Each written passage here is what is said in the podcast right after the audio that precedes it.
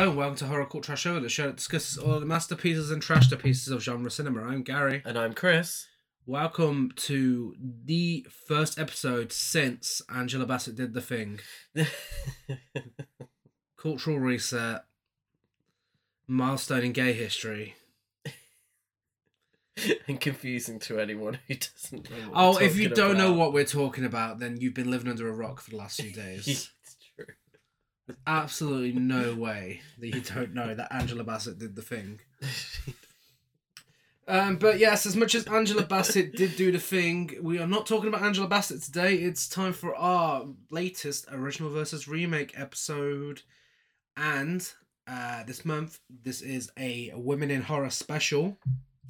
nice. Two films, original and remake, directed by women.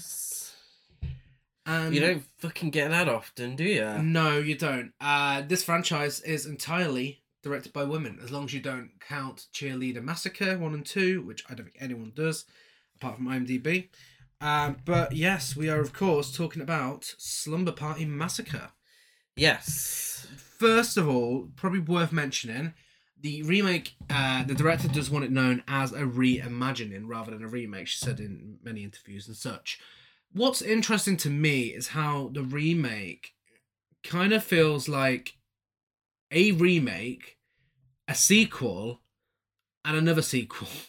It's it's really strange. It's kind of it's kind of like how Evil Dead 2 remade the first film within the opening scene Yeah. and then followed on after. It's kind of like that.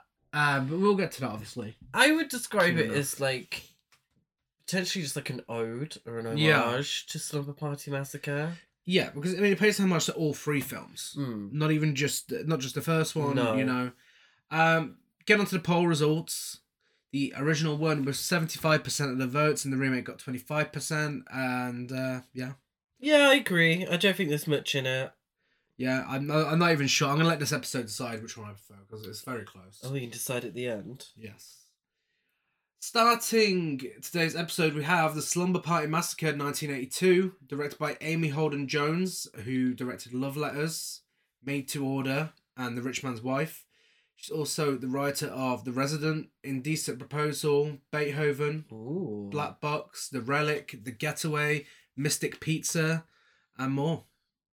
Yeah, um, I'm not familiar. Oh, obviously I'm familiar with Beethoven and Indecent Proposal, but I I haven't seen any of her other films. I brought you Mystic Pizza for Christmas. You did? I haven't watched that yet.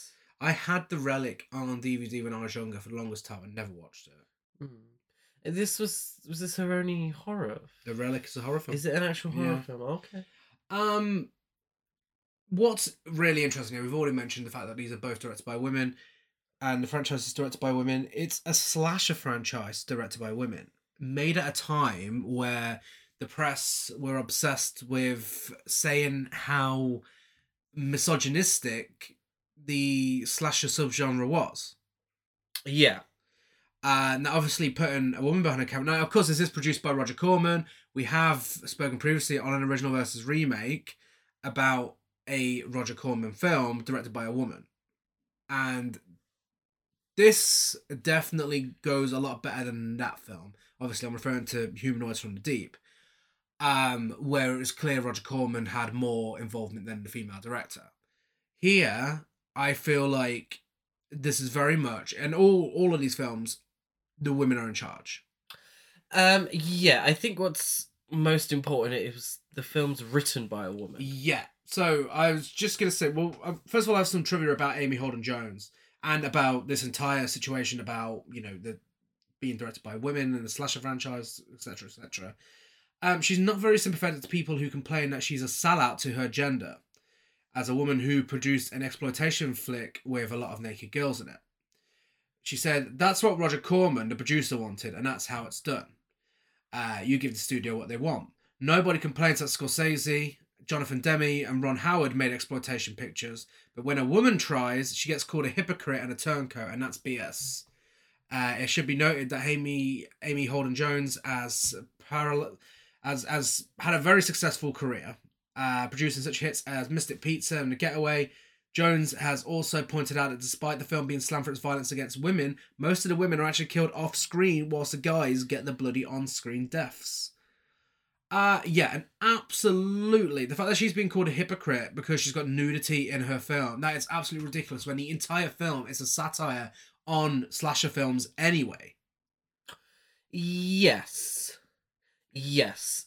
Um it's a little more complicated than that, I think, because the film was written uh, by Rita Mae Brown as a full-on comedy Yeah. parody of slasher films. Then it got into the hands of Roger Corman, who liked the script but decided to do it as a straight up slasher film. So the comedy elements are still kind of there, but not to the degree that Rita Mae Brown had wanted them to be. Mm. And I think ultimately that's what the reimagining is trying to do. Yeah. And I say that point now, and it, it'll be clearer by the end of the episode why I say that. But, you know, in the hands of Roger Corman, it became a straightforward slasher with some of the elements. And I, I'm hopeful that it's Amy Holden Jones that really wanted to keep those Yeah. elements of the the feminist context, the uh, you know subtext, the comedy elements, the funnier parts of the script. Uh, you know, I feel like Roger Corman wanted a straight up slasher film with nudity, and it's a good you know it's a it's a good premise for that, and they played it straight. Um, Amy Holden Jones, I believe, was married to a director, and she did she um turned down a chance to edit E E.T. for Um, maybe. I mean, she was a film editor. Yeah. Um, and she wanted to direct this film and asked Frances Doel, uh, a writer and story editor associated with Roger Corman, for advice. Doel gave Jones a number of scripts. Uh, Jones chose the script that would become Slumber Party Massacre, then called Don't Open the Door, and started to film the first three scenes. Her husband it was a cinematographer, Michael Chapman. I And he acquired equipment and film and hired actors from the University of California. Uh, and they shot the scenes at their house over a weekend for one thousand dollars, and then she showed it to Roger Corman, who agreed to finance the film. I mean, about the comedic elements, I do you know what? I feel like so many of them are still in here, but because that little bit of directions given by Roger Corman to play it straight, it could come across as slasher stereotypes just being in there. It's easy to miss. It's easy to miss. But I kind of took all the little stereotypes and the foreboding and things like that. I thought those were parts of the satire. Um. Yes. Ye- I, assumed they were in the screenplay originally. Yeah, and I think a knowledge- knowledgeable audience knows that Mm. and can take a lot more. But it does also play out as a straight up slasher film. Really, in terms of the nudity and in terms of the violence, which, you know, I can imagine Roger Corman said, well, as long as you've got your nudity and as long as you've got your quota of violence, then, you know, crack on. Props Yeah. to you. You know, but I need those Yeah. um i do think that and you know as rita mae brown has said you know i do think that the original intention for the movie don't open the door was a straight up comedy Mm-hmm. which i think the reimagining is is a straight up comedy is. It is. Yeah. really Yeah. but there's there's some you know quite disturbing parts of you know the film that is played straight Mm. and I, I and I think it benefits from that Yeah. actually I, I think but you know a knowing audience gets the the wink wink nudge nudge Mm. But an unknowing because it was slated at the time as just another slasher film Yeah. um an unknowing audience just sees it as you know TNA and blood and guts Mm-hmm. without much you know meat on the bones Yeah. Uh, as I said, written by Rita Mae Brown, who wrote The Long Hot Summer, My Two Loves, I Love Liberty, Me and Ruby Fruit, Rich Men, Single Women, Tales from the Crypt, The Woman Who Loved Elvis, Mary Pickford, A Life on Film, and an episode of The Wonderful World of Disney. yeah quite a um uh what's the word I'm looking for? I was about to say promiscuous. It's certainly not promiscuous. it's not the word I'm looking for. Prolific. Prolific. Prolific novelist as well. She's written a lot of books. Um, the budget was two hundred and twenty thousand dollars. So Roger Corman keeping it low as always, and the box office it made three point six million dollars. Yeah. Yeah. Um got two sequels Yeah, and whatever the cheerleader ones are. yeah, You know, so it, it did what it needed to do. Mhm. It made money at the box office. and by all accounts, the test screenings went great. Yeah. Um, she, uh, Amy Holden Jones, recalls that uh, the audience went ape from the very beginning. They were screaming and laughing. There were people behind her making drilling noises and talking back to the screen. Um, she left the cinema and approached Roger Corman after, who was uh, listening in the lobby, and said, "My God, Roger, what did we do?" And he replied, "We just made the best preview in New World history." Yeah. Uh, yeah, because I mean, the reviews and you know the marketing sold it as a slasher. You know, it's Yeah. part of the slasher boom. You know, it gave people what they wanted to see, and I quite like that.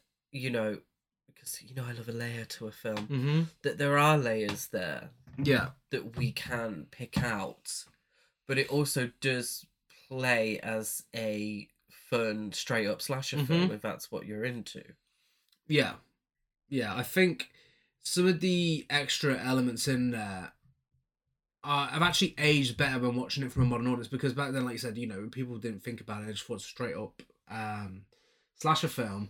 Nowadays, you know, people have access to the internet and they know the real intentions, and a lot of it is stuff that you'd expect to see in a slasher film these days, which is, I think, why it, it you know, works so well having a remake because it fixed some of the things that they couldn't quite go with back then, and yeah, I, I, fe- I feel like it's ahead of its time. What I'm yeah, saying. oh, absolutely. I think if it came out, you know, post Scream, Mm, it would fit in perfectly. yeah, it, it really would, um, because it, it's that sort of wink, wink, nudge, nudge. mm-hmm. self, you know, referential, that knowingness to it that came out after Scream and, Yeah. and started with.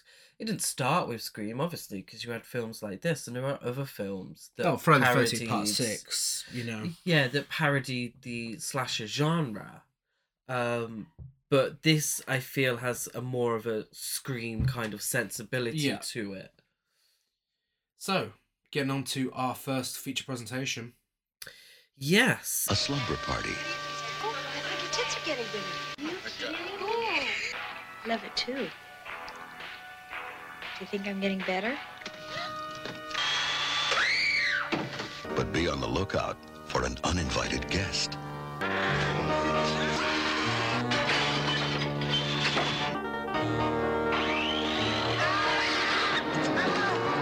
The Slumber Party Massacre. Close your eyes for a second and sleep forever. I'm not gonna eat the dead guy's pizza.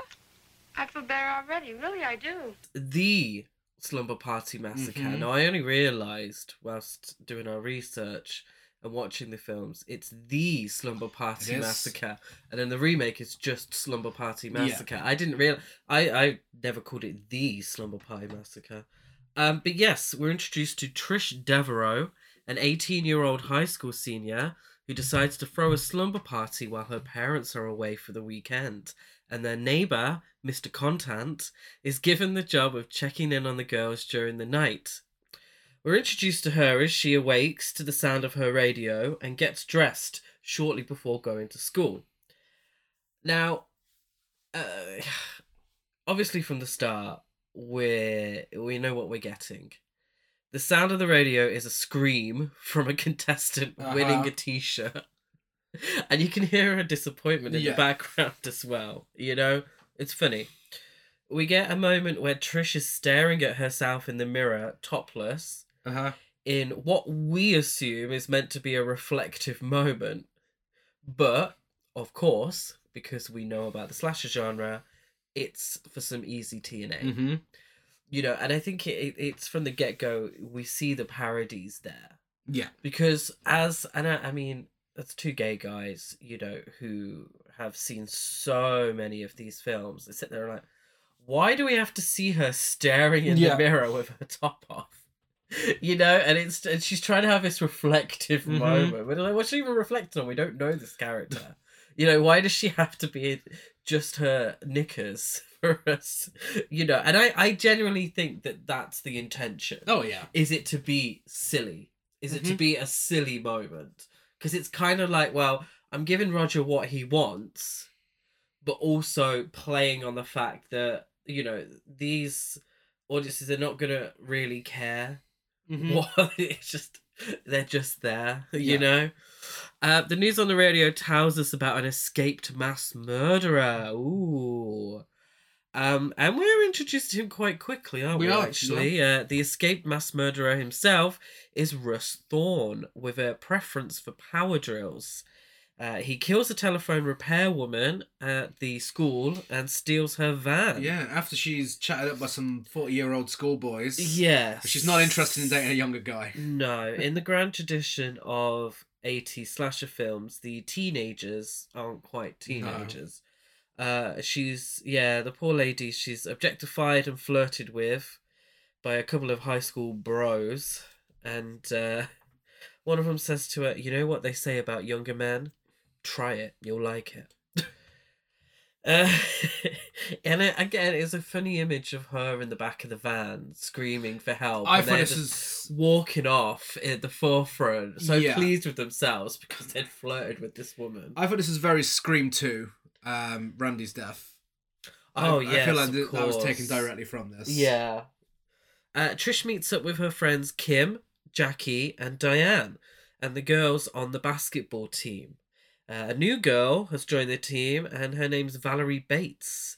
And she's invited by Trish to her slumber party, but Valerie refuses after hearing Diane talking cruelly about her.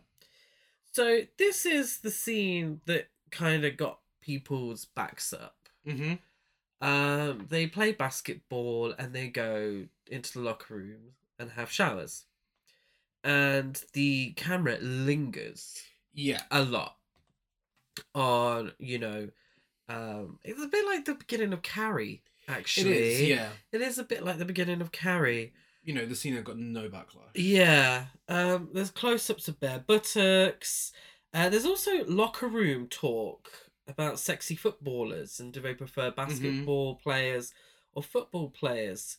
And uh, I think the gender reversal, and it, it happens throughout the film, of women actually objectifying men Yeah, as well. I think that's quite refreshing. it is. Yeah. And I, I think it's an interesting part of the character development. I mean, the film's only 72 minutes long. Yeah. It's not the longest film, but you do get a, a sort of sense of who the characters are. Mm-hmm. And it is it's conversation uh, conversations like this that you wouldn't necessarily get from women in a slasher film No. this you know they are sexual they do talk sex a lot they're not shy about it they're not embarrassed by it and they're not punished by it and that happens you know later in the film as well but i think it's interesting Mm. um the the fact that the you know the camera lingers and pans over their sort of undressed bodies um i think is again like the the scene with trish in the mirror i think it's it's sort of pandering to an audience and uh, it's sort of giving Roger Corman what he wanted. Um, but also, there's a moment where Trish and Valerie kind of look at each other whilst they're in the shower. Mm-hmm. And I don't know if you noticed, and I don't know if I'm thinking too much into it, but I felt like there was maybe a, a kind of attraction there. Maybe I didn't notice that myself, but There is, it, and that's when Trish asks Valerie to join them. So Rita Mae Brown is a openly gay woman, mm-hmm. And I,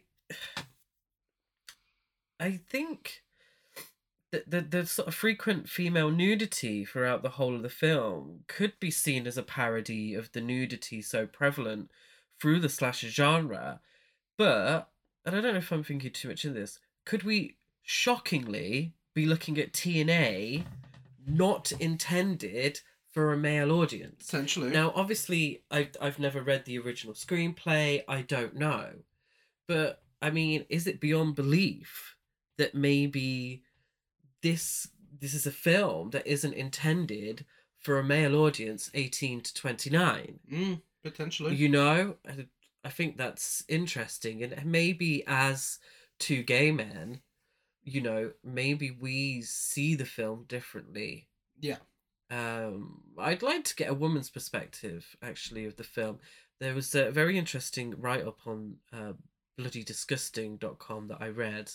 Uh, forgive me, I, I didn't write down the name of the author, but it was very interesting and and from a sort of female perspective of the film. Um, and she mentions, you know, the, the idea that the nudity is a, a sort of parody. You know, it, it's kind of, it's almost, you know, ridiculous Mhm. in the the sort of panning and the soft Yeah. that soft filter that drag race season one filter Yeah. and you know and it it's a, a film like carrie comes to mind and obviously you know with carrie that that locker room scene ends you know quite disturbingly Yeah. um but i i, I do think it could be a parody of, of that it's interesting Yeah, I mean, Amy Holden Jones um, points out that the shower sequence was a requirement from Roger Corman as she shot it by the numbers to tick the boxes. Um, Brooke Stevens, oh, uh, by the way, star of a film that we're going to be showing at Gasp, Brooke Stevens, um, who is in this, uh, she talked about doing the nude scenes in this and other films and said, early in my career, nudity was a simple rule. What was expected of us. We just went along with it because we wanted to work. I've never been shy about nudity. Uh, she was a nude model before she started acting. Good thing too, because my willingness to undress landed me a lot of good roles and helped me to get better noticed by fans. However, I was never comfortable doing explicit love scenes with a guy, so I tended to turn down those kind of parts. In almost every case, the directors have been very good about asking non essential personnel to leave the set, and we were treated respectfully. But then there you are, totally naked up on a big screen, being watched by hundreds of people. I'm quite relieved that I've uh, reached such an age where I'm no longer asked to do this, and it's left to the younger actresses. Okay, so it it, it of course it was a, a requirement, but I I do wonder how much was in the original screenplay. Yeah, I mean, I'd, I'd like to think when she mentions about, you know, the professionalism on sets and that, that Slumber Party Massacre was one of those films, especially with it being directed by a woman.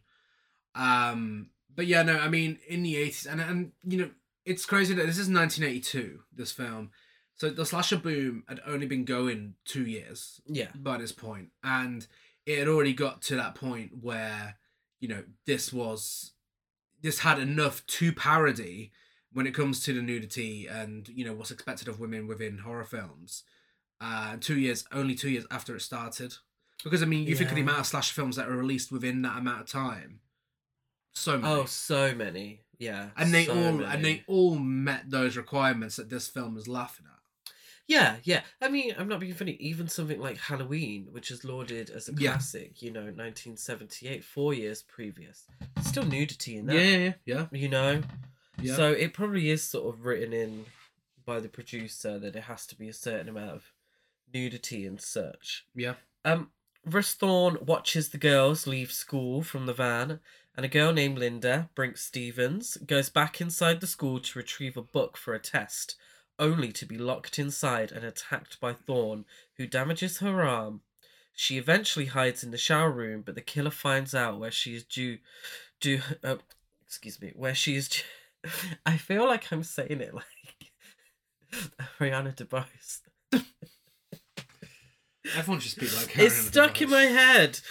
She eventually hides in the shower Brooke room, Stevens. but the, thing. killer finds out where she is due to her blood loss and shortly kills her before escaping to the van. Russ Thorne, McKiller King.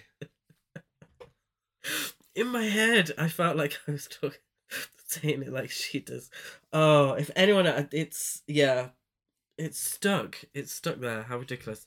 Did you get Um, down there shortly after this? The jump, the John Minor jump scare. The what jump scare? John Minor. Uh yeah, see we get a series of uh many fake out this is jump scares. absolutely intentional. This is definitely comedy. This is definitely comedy. Firstly, we get Diane and her boyfriend, John John Minor, yeah.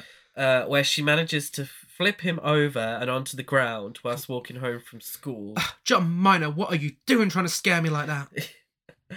Do you know what I think's really cool? Is that these the women in this film are seen as athletic. Yeah.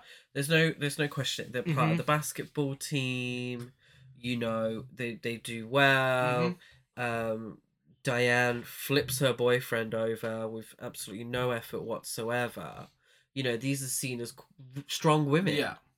You know, I think I think that is strong, athletic, capable women. You know, the, the Brinke Stevens character goes back to get her book because she's an intelligent young woman Uh huh. and wants to do well on her tests. Yeah. You know, I mean that's the complete opposite to PJ Soles Mm-hmm. in, you know, Halloween and it is, you know, Jamie Lee Curtis in Halloween. Well, we, like, who needs books? we're going to stop this coming for Halloween. No, um, no, One of the greatest films ever made. Yeah, no, of course it is. Of course it is, and it's fantastic. But it's rife for parody Yeah. Because it did kind of set, you know, the the slasher boom. Yes, was 1980 to what 1982. Three, well, throughout the 80s. The entire 80s. Well, Nightmare on Elm Street came along. It, it's it's difficult, but it kind of really started in 1980. Yeah. But Halloween was really the forebearer for the whole thing, and Texas Chainsaw. But Halloween more than anything else. funny enough, the one that does actually, this and its remake, funny enough, should be compared to the most is probably Black Christmas. Because when you think about it, Black Christmas is a predominantly female slasher film. They're being attacked by a man. The only sort of male characters, are, apart from um, the girl's dad, are the boyfriends. Mm. I, I think Black Christmas is well. I think this is more of a comedic version of Black Christmas if you really look into it. And with the remake, the remake, especially with the latest Black Christmas remake. Now, you, if you've listened to our Black Christmas episode, you'll know we warmed to it a bit uh, upon rewatching it for the podcast. The remake of Slumber Party Massacre absolutely does what the Black Christmas remake tried to do, but more successfully. Yes. No, I agree. Yeah. Um, but yeah, I, I do think Halloween really set forth a lot of It did. the slasher film stereotypes. Mm-hmm. And uh, I don't, I don't mean I hate it. But I mean, but I, love mean, Halloween, yeah, but I mean that. the setup and everything, and Yeah. you know, um, the fact that it is this film again is you know mostly women, and i feel like it's a lot more similar to to Black Christmas. Hmm. Um, we get another fake out with Coach Jana. Is it Jana? I think it's Jana, isn't it? I think so. Um, Coach Jana, who uh, from the basketball team, who's uh, firstly almost killed with a drill as she arrives home. Yes. So she's about to open her front door. She can hear noises, and a drill just goes straight through her front door. And turns out it's, I think, her landlady or, or something. And she goes, uh, "Oh, I just drilled your peephole for you." And then goes, just goes. Yeah. Uh, number one, that's not how peepholes work. that's how peeping toms work. Because the like, she's just drilled a hole through the door. Yeah. Yeah. So this is absolutely part of the parody element. So anyone on the outside can just look in. Mhm. That's not how peepholes are meant to work. She's meant to insert something into the hole to make sure that she can see out, but no one can see in. uh-huh. More of a glory hole than anything else. She also gets a little jump scare from her cat later as well. But within the whole sort of scene, uh, Trish gets a jump scare from Mr. Contant, uh, who was just checking out her home to make sure it was safe when she was there. Yeah. Definitely a parody. Definitely. Uh, that evening, the party begins uh, as they smoke marijuana and talk about boys. Yeah. Um, when Jackie arrives, she knocks at the door and she says, "We're here for the orgy." Jackie is maybe my favorite character. mm-hmm. Maybe um, because she's the, she's the, fu- the funniest one. She's she's the uh, yeah she's the one that cracks me up. Uh, She's the Margot Kidder. she is, yes. Uh, Valerie lives next door and is babysitting her younger sister Courtney, while their recently divorced mother is away for the weekend with a new boyfriend. Courtney tells Valerie she's studying for biology exam, but she's actually enjoying the Playgirl centerfold from the magazine she stole from Valerie. And again, this is two girls. They talk about sexuality. They're objectifying men with absolutely no judgment from the film itself. And spoiler alert, they both survive. Courtney is hilarious. I feel like Yeah. she is probably the most evident parody element in this film. The fact that, again, you know, talking about older actors playing teenagers, this actress looks like she's in her late 20s, and the character's played like she's fucking 12. Yeah, it's true. Um, yeah, but it's it's refreshing to see that they you know they talk about sexuality. The idea is that neither of them are virgins necessarily, and uh, they're not punished for it by the end. They're not punished yeah. for daring to be sexual. There's a great line of dialogue as well where they're talking about another character. and I think she's got a big mouth. And uh, one of the other characters says, Hey, it's not how big your mouth is, it's what's in it that counts. Two boys from the school named Jeff and Neil arrive and spy on the girls undressing. And uh, this is another inter- interesting part because this is usually it, it it's it is played for laughs. It is played for laughs. But when you really look at the context of the film, um, the fact that they're just there watching the, the girls undress at the Mhm. window, you know, it's quite disturbing. Yeah. Re- really. But so many of his films play this. Oh, for, by like, this mean, point, it's been so normalized. Speaking of Black Christmas, Black Christmas is one of my favorite horror films. One of the films I fucking hate is Porky's. Mm. I absolutely detest Porky's. I think it's awful. I hate it. Same director, Bob Clark, as Black Christmas. I was gonna say it's crazy how you know you look at some of the teen sex comedies where this is often done for laughs, and I've not seen Porky's, but I can imagine it's very much a lot of this played for laughs, um, this sort of thing.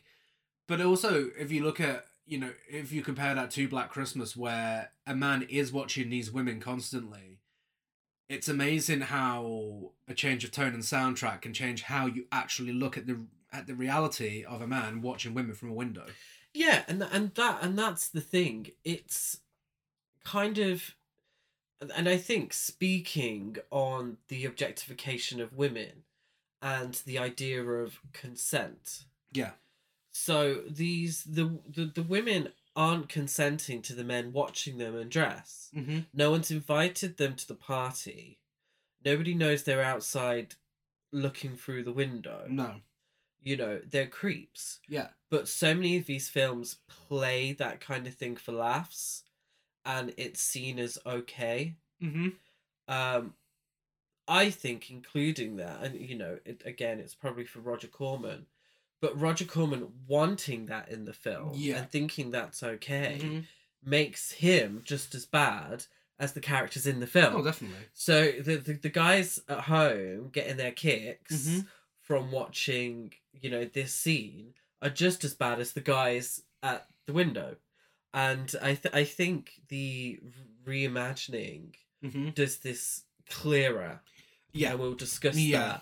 that. Um, but I, I think it's an in it's very interesting and I think a big theme of the film, looking at it from, you know, the the feminist, Mm. because I think it's a feminist slasher yeah. film, from the feminist perspective, is that a lot of the nudity is a comment on men feeling like they own women's bodies. Yeah. You know? Which um, I also think it's great that these characters, the male ones, are the ones, as I mentioned earlier, that get the on-screen nasty deaths. Yeah. And they're well. puni- they're punished for yeah, it. they're absolutely punished for They it. They are punished because their sexuality, them expressing Mm-hmm. their sexuality, which is annoying women and watching women without their permission, that kind of sexuality is, you know, the opposite of the girl sexuality. Mhm. You know, they, they, they, you know, they talk about their sexuality, they own their sexuality, but it's not fucking creepy. Yeah. Essentially, there's no other way of saying it. It's not creepy. you know, and I, I yeah, I think that's uh, a really interesting part of the film. Yeah. Uh, Thorn attacks and kills Mr. Contant with his power drill. Now, I think this is revenge for the poor snails that Mr. Duh. Contant had been going around slicing in half Yes. prior to his death. Uh, Diane talks to John Miner on the telephone as the girl's listening in. And Diane says, I love it too. You think I'm getting better? As the girls break out in laughter, Diane says, I think our First Amendment's been violated. Trish says, not the word I would have chosen. so it's, I mean, they're still immature, you know, Yeah. they're, they're, they're immature uh, high school girls. And uh, it's just a little more, you know, again, like I said, the film's 72 minutes long. We need to get as much development as possible so we Mhm. care. And I, I think humor is a good way of getting, you know, people getting um the characters, uh, uh, getting on side with the Yeah. characters. Uh, Courtney begs Valerie to go to the party, but Valerie protests. Diane begins to make out with John in the car when he comes to visit, and after she gets out to ask Trisha's permission to go with him, she comes back to find him decapitated. Diane tries to flee, but is murdered also. Um, I love that cut from John's missing head to the blender full of strawberry Yes. daiquiri. yeah. I mean, what a great visual gag.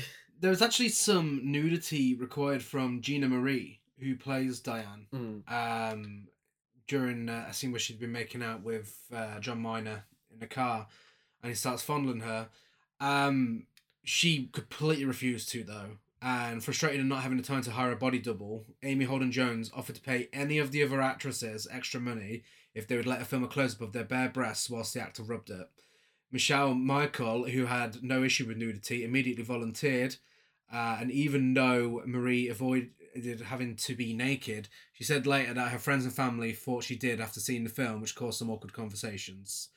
Um, I mean, go Michelle Michael, get yourself an extra payday. Yeah, absolutely. You know, we we said it time and time again on this podcast.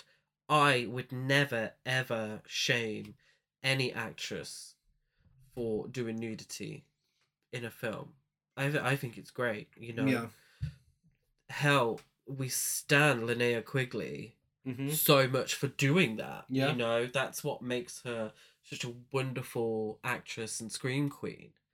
You know, her lack of inhibitions Mhm. when it comes to that sort of thing. I think it's fantastic. Yeah.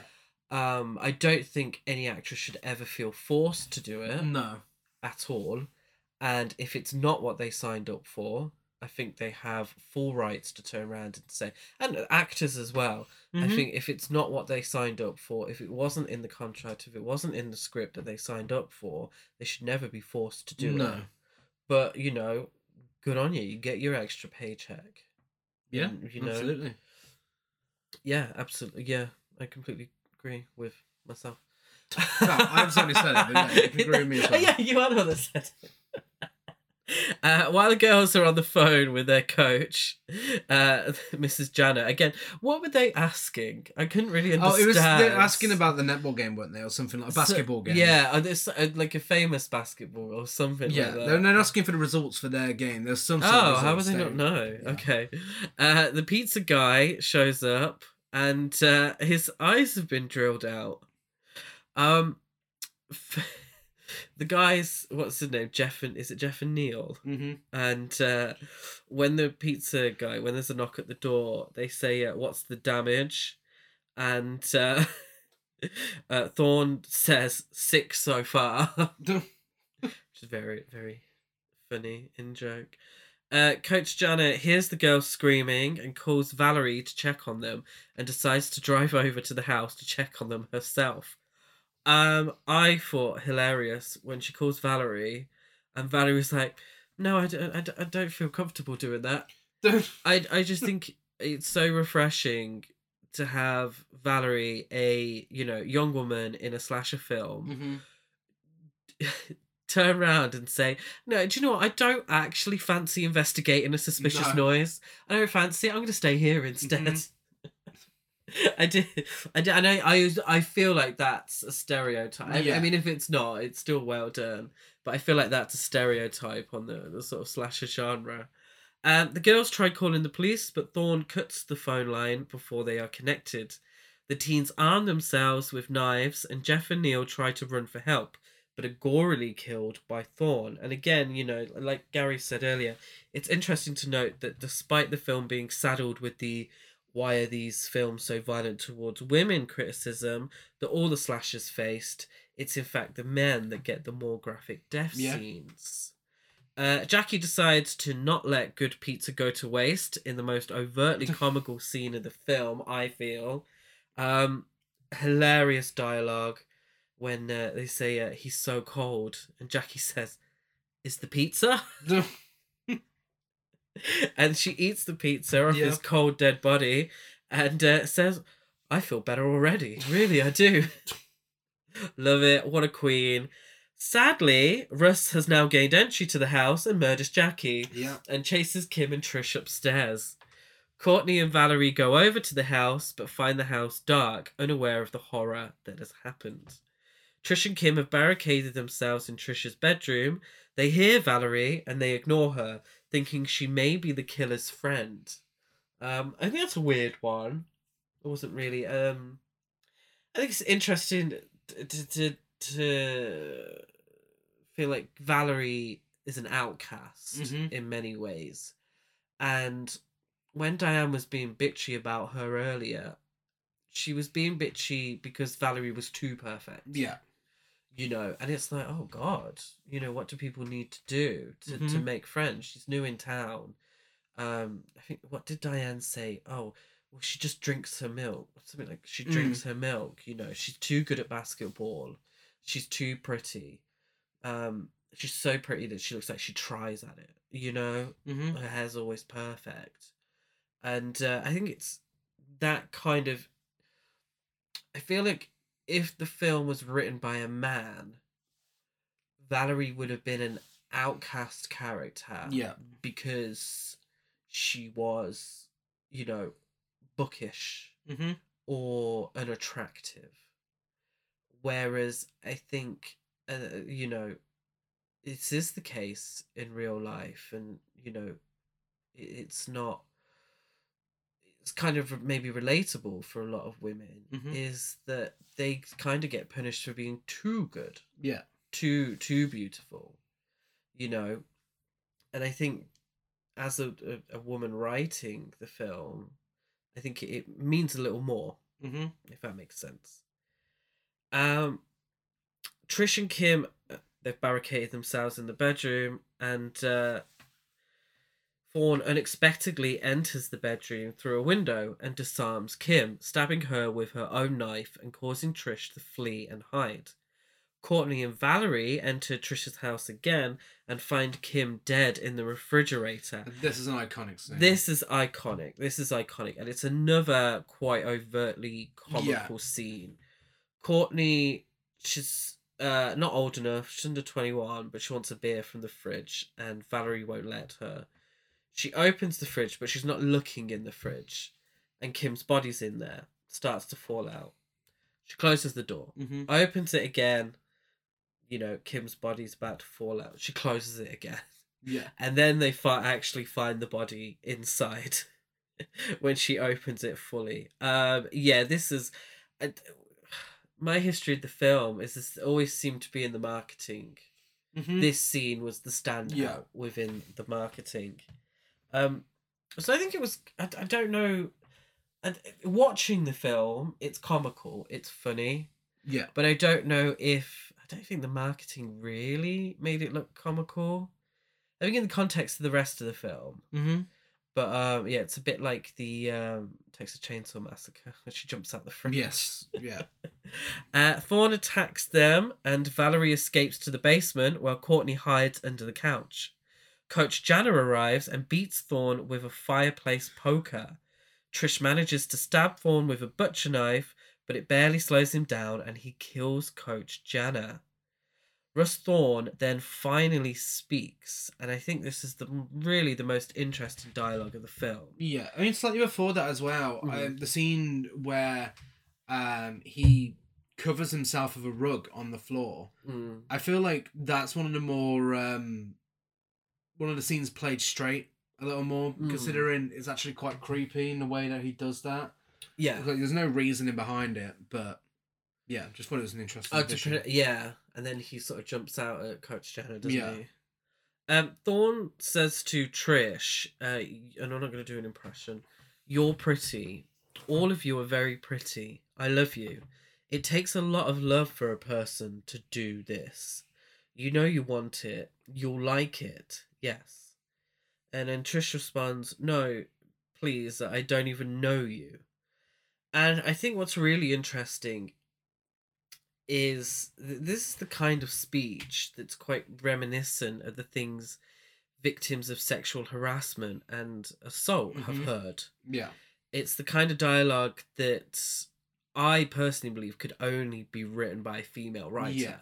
yeah, And you know, if, if you're not looking for it, then it's just a throwaway thing. Re- re- it's not throwaway. It's creepy, but the, the the sort of the context doesn't. It, it's not quite apparent. mm-hmm. Do you understand what I mean? yeah, But when you really think about it, you're like, oh, that's really creepy. When you you think this is a female writer, you know, writing these words, and the, the idea is that this, yeah, this is probably, s you know, reminiscent of the kind of speech that victims, real life victims of sexual harassment and assault, have heard. yeah. You know, that it gives it that extra layer, Mm-hmm. Which it's super duper creepy. Yeah, which I think also brings us to a good time to bring up the one thing we actually haven't brought up yet. Um, the fact that the drill in this film is symbolic. Oh yes, yeah. Like it absolutely, like even if you just got to look at the poster for the film, um, the shot where I can't remember which character it was, um, where she's by, I think I believe she's by a tree, and you see between his legs, and you see the drill hanging down. Yeah. It's absolutely meant to be his cock. Yeah, yeah. Typ- typically in slasher films, the, the weapons that the male murderers use to kill women can be seen as a phallic symbol. Machetes, knives. Mm-hmm.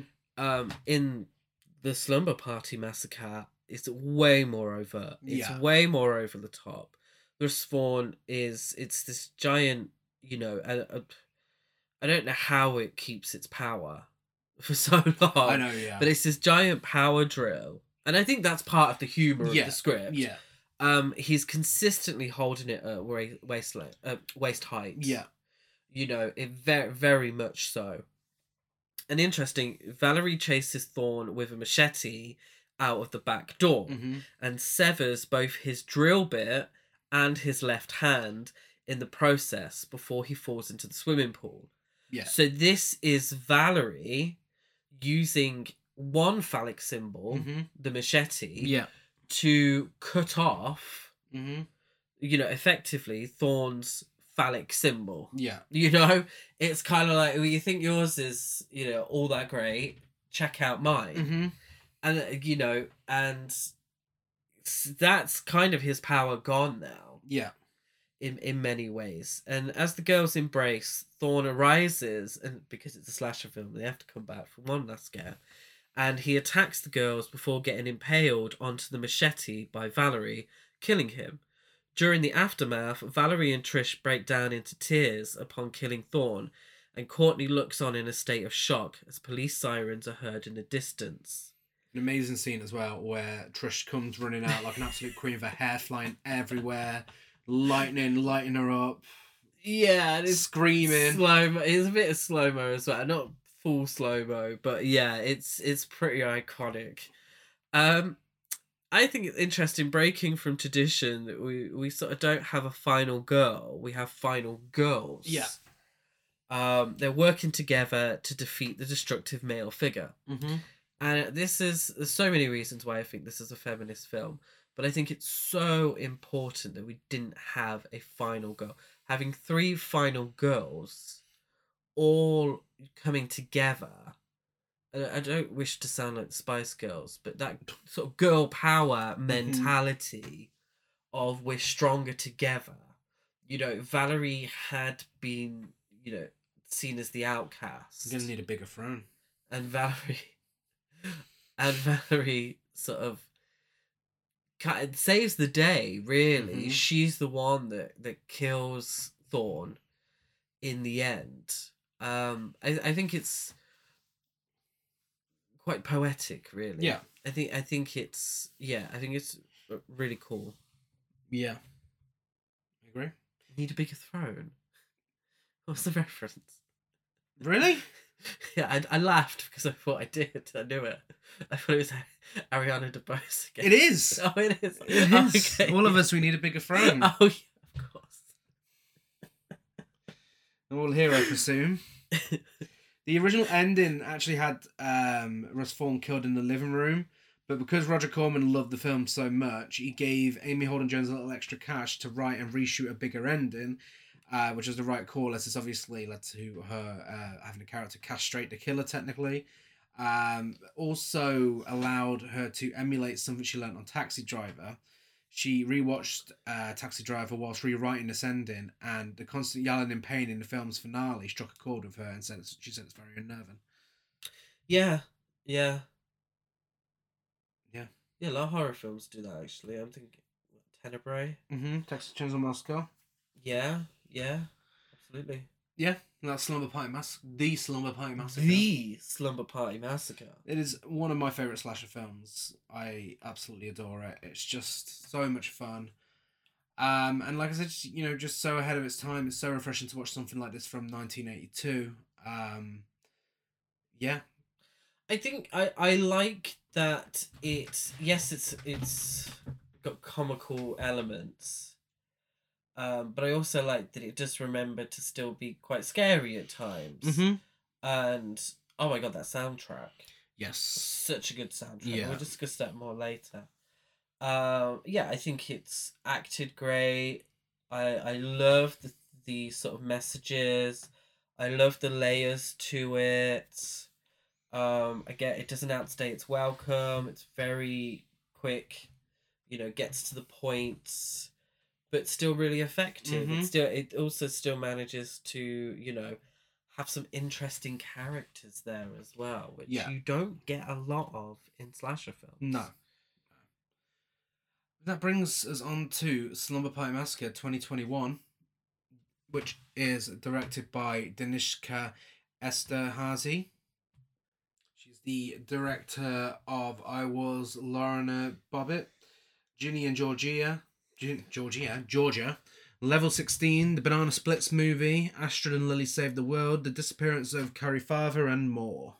I was that I was Lorena Bobbitt. Yeah. Talk of castration. She's the woman who famously cut off her husband's penis. Oh, okay. Yes. Uh, written by Suzanne Keilly, who wrote Warrior Nun, episodes of Ash vs. Evil Dead, Leprechaun Returns, Dallas and Robo, Killer High, and Light as a Feather.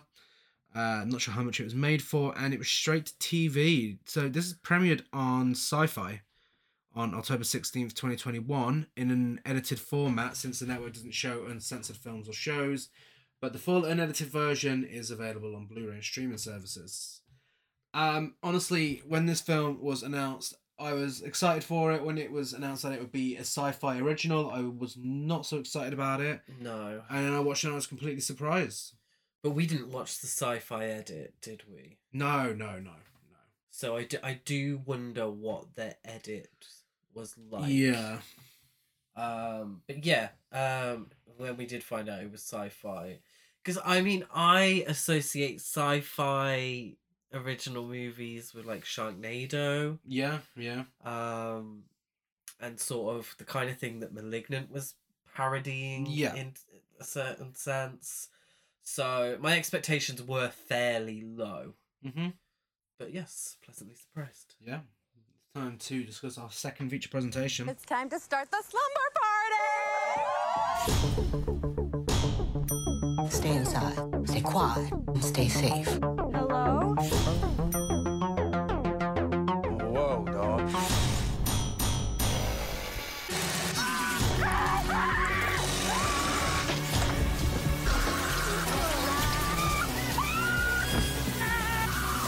I love you. In 1993, Trish Devereaux is having a slumber party in a cabin in Holly Springs, California, with friends Jackie, Kim, and Diane. Oh. Uh, when Chad, Trish's ex boyfriend, arrives to confront Trish, uh, he looks through the window to see the girls dancing and starts having a wank. He does. He uh, slut shames Trish, doesn't he? He does. And then it's revealed that he's the one that cheated on her, hence why he's Trish's ex boyfriend. But he continues to slut shame Yeah. Trish. And then he gives himself a treat whilst watching yeah. them. So I mean, immediately it's going even further than the original. You know, because Yeah. this, isn't just saying, oh, you know, guys are uh, watching these women through a window without their consent. This is bad. This is no. He's actually wanking to it. So yeah. you know, he's he's actually gone one step further. It's an Um, interesting thing because obviously we discussed it with the original, but we find with a lot of original versus remakes, a criticism that we have of remakes is that they feel the need to um, go further Yeah. when it's sometimes it's not necessary. I think you know it, it's a more sort of modern audience because the ideas in the original were more um well were less obvious Yeah. i think it's important that this film does a little more and makes it clear and makes it clear that it's a comedy Mm-hmm. Yeah, absolutely. and that i think that scene suits that and it fits that Yeah. Uh, he sees a uh, strange figure on the other side of the cabin, which le- leads to even further um, discussions about what you know about men looking through windows at women in films, in a way that he sees someone else doing this and he's fuming. He's absolutely fuming that this guy is perving when he is literally there with his dick in his hands. uh yeah the hypocrisy of men The the figure is Russ Thorn, uh, a killer who uses his power drill and kills Chad. Uh, when Russ makes his way inside the cabin, Kim and Diane are murdered. Trish and Jackie hide from the killer when Trish admits that she slept with Chad. She then runs to the front door so she can escape, and uh, Trish tries to stop her, but it's too late. Russ drills Jackie right through the throat, killing her. yeah uh a l- well the, the original film's quite gory The original film is quite but gory. this film is a lot more gory again for a more modern audience Yeah, and it really took me by surprise because at this point, you know, again, we're still expecting sci-fi original, and that was like r- way gorier than I expected. i'm assuming this is the kind of stuff that was edited That is edited out, yeah. yeah Um, despite getting drilled through her hand, Trish successfully escapes from Russ by hitting him with an oar, sending him inside the lake after he gives the same uh, monologue as the end of the original film. yeah where he tells her he loves her. Um, and it's believed that Russ drowned, but his body's never found. And at this point, we've just seen the entire first film. yeah You know, it, it, Apart- except it's in a cabin except it's in a cabin. yeah Yeah. Um, but yeah, no, that's I was like at this point when we first watched it, like, okay, well, where's it going now? We've literally just watched the original. Yeah, yeah. It's um, I I wasn't really sure what to expect. I- I- there's a few moments in the film that do catch me off guard, and, and this was Yeah. one of them. I was like, oh, okay. What Yeah. we do- what are we doing here then? it's it's very very well written this film um and very well directed as well it's unpredictable like there's so many the three big twists in this film this being the first one the fact that you know this is the entire film people were expecting ending there within like 10 minutes Mm. that's the first big twist and there's two more to go and i never saw any of them come in No, no. It's your Evil Dead Two moment. Yeah. Yeah, so we then go to present day Los Angeles, where Trisha's daughter Dana is heading out for a girls' weekend with best friends Maeve, Breenie, and Ashley.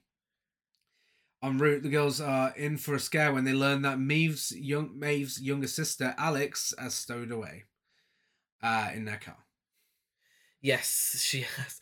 Um, surprisingly, because she does nothing but moan. She just that's about true. the whole thing. That's true. Like, why have you made such an effort to tag along, but you have issues with absolutely everything? Yeah, they reluctantly let her join, uh, and as and they they because they're already on the way to the house where they've rented. Uh, their car breaks down, in the renamed Jolly Springs.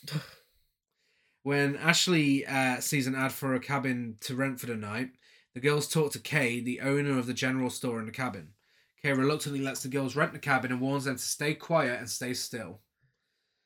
Uh, but they don't. They get there and immediately they start dancing and having a great time. Alex is bored, so she goes out for a walk and she sees a few guys at the cabin across the lake and soon finds the mechanic's truck in the middle of the road. And uh, swapping it out for the pizza guy, the mechanic Dave falls on Alex with drilled out eyes. He does.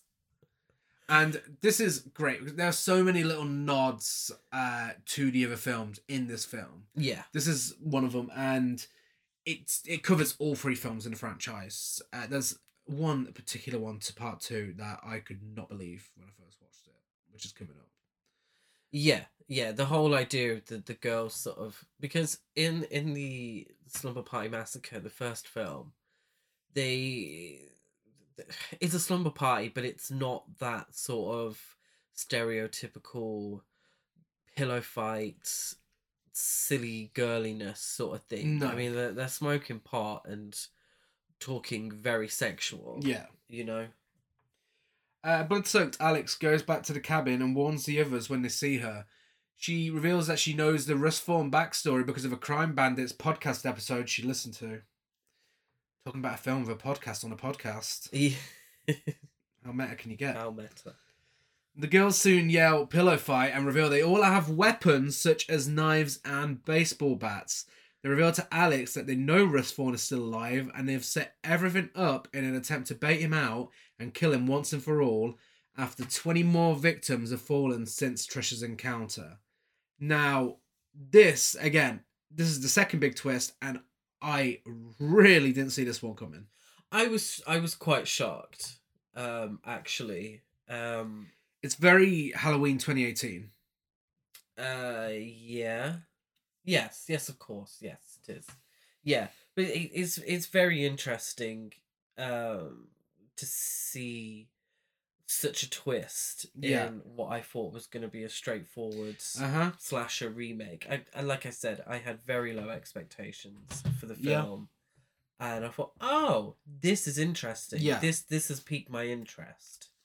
Yeah, it doesn't just try and be any other slasher film, and that's what's so good about it. You know, it's in the same way the Suspiria remake completely changed things up. This has that bit there to please fans of the original. You know, you have that opening ten minutes where you do get to see the original film.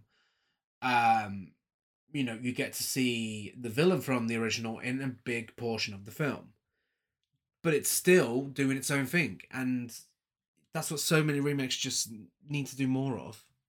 Yeah, I'm not sure what it's trying to say because it is a film with a lot of messages. It takes the feminist viewpoint of the original and amps it up Yeah. a lot. Uh, as much as it does with the comedy as well. I'm not sure what what this is meant to say, or it's just meant to make it different and make it, you know, I feel like it has a lot to say about men's treatment of women and men's attitude towards women, which definitely is on display when we're introduced to the next two characters. But I mean, the idea of them seeking revenge on men who have wronged. of You this know, man, yeah, yeah, rather take a, a sort of a vigilante stance, Yeah. taking things into their own hands. Yeah. I, th- I think it's interesting. Mhm. I do. I do think it's very interesting. I'm not sure what they're trying to say with it, Mhm. whether it's a good thing or a bad thing. I mean, spoiler alert. You know, not all the girls survive till the end.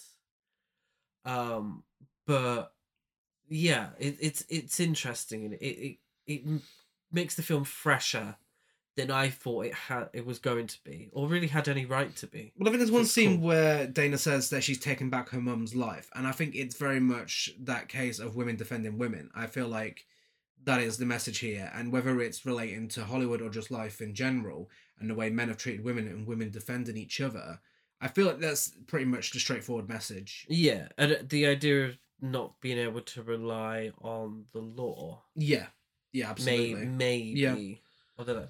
That's a big statement, but um, yeah, potentially that could Yeah. be. Um, the girls are interrupted, interrupted by two of the guys from the cabin across the lake.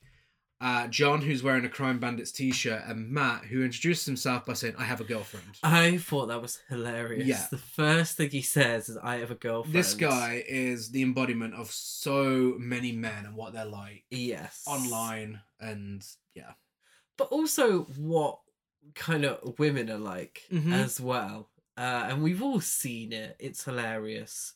You know, the the girlfriend who you know the, her boyfriend's away for the weekend or something, and she's given him a T-shirt with her face on it, or a T-shirt that says "Don't talk to me. I have a girlfriend." All that business. The Yeah. kind of it's it's yes, it, it's a parody of men who are like that, but I also think it's a parody of, um, d- dare I say it, straight couples. well, who- yeah, I hate to generalize because they might not always be straight, but straight couples who are weirdly like that. Yeah. Like, wait, don't you talk to a single woman because Uh-huh. you're in a relationship. Like, if you see any any pretty ladies, you run a mile, okay? We're like, oh, that that sounds like a healthy relationship there. I just think it's hilarious that he assumes that they'd even want anything. Absolutely. yeah. Oh yeah, it plays on that as well. That one sentence, I, I just thought it was so funny because it, it says so much. Mhm. Yeah, John reveals he's a huge fan of crime podcasts, and uh, and he and his buddies have rented out the actual cabin that Russ Thorn killed Trisha's friends in. Um, noticing the weapons, Matt freaks out, and he and John leave, and he says, "I think those are those man haters you hear about. They had knives in their pillows." Again, you know, something that within in- internet culture, men assuming that because women are feminists, they're all men haters. yeah. Um, but also the fact that they've gone there on purpose because they know people were murdered there as well. You know, it's such a play on the dumb white people in horror films thing. Yeah, absolutely. And kind of the the dumb kind of obsession that people have with Yeah. true crime where it kind of separates uh sort of there's a blur between real life and fiction because they treat these real life crimes like it's Nightmare on Elm Street 4. Yeah. You know, I've like they're going to the filming location of a Friday the 13th Mhm. sequel uh, when actual real people died. And I think the sort of irony in it is the fact that he's saying it to the daughter of one of the Yeah, victims. yeah. Like she's right there Mm-hmm. and you're saying that you're how excited you are Yeah. that you've rented out the cabin where her best friends were murdered. Yeah. And, you know, she was almost murdered, but she was permanently left disabled, Mm-hmm. you know, because of this. And you're like, oh my God, how cool. You're wearing the fucking podcast. Yeah. You know, all that business. I, th- I think it's a sort of a funny sort of irony in that.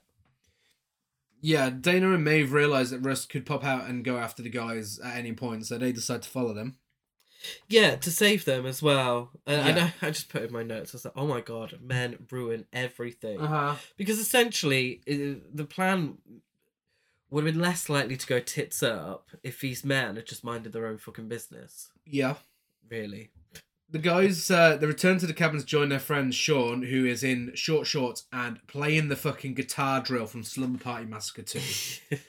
so, yeah, Slumber Party Massacre 2, which we'll be discussing on Tuesday's episode, does feature a killer that has musical numbers and a guitar drill. yes. Um, and I could not believe when this showed up in this film. Yeah.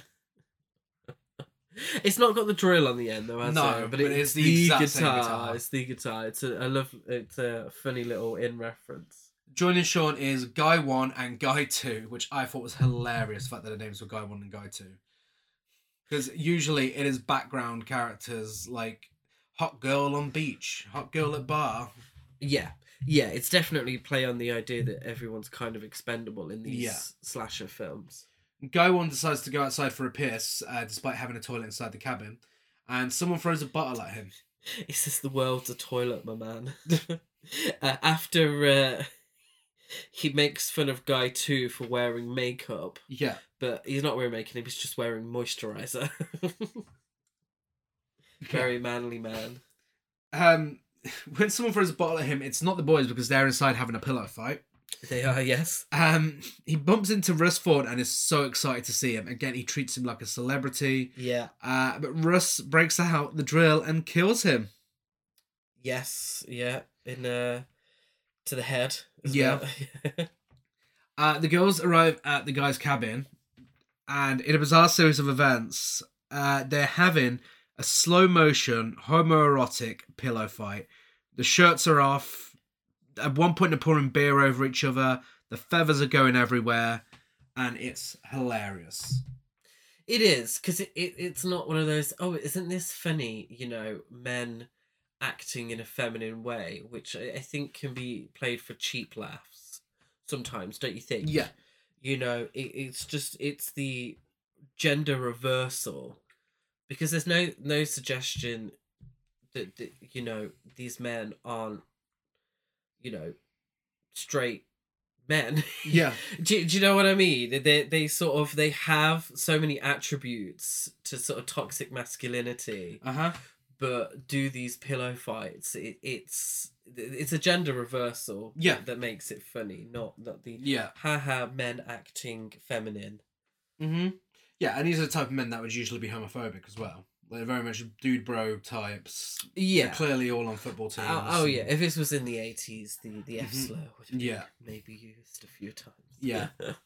Uh, Russ turns off the lights, and during the chaos, Russ kills Guy 2 by drilling him in the head.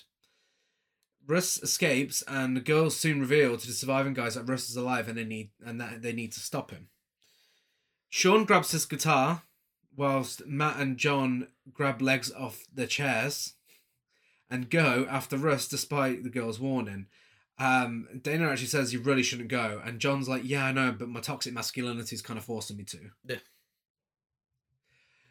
Again, you know, it's it doesn't try and be subtle with it, and it doesn't need to.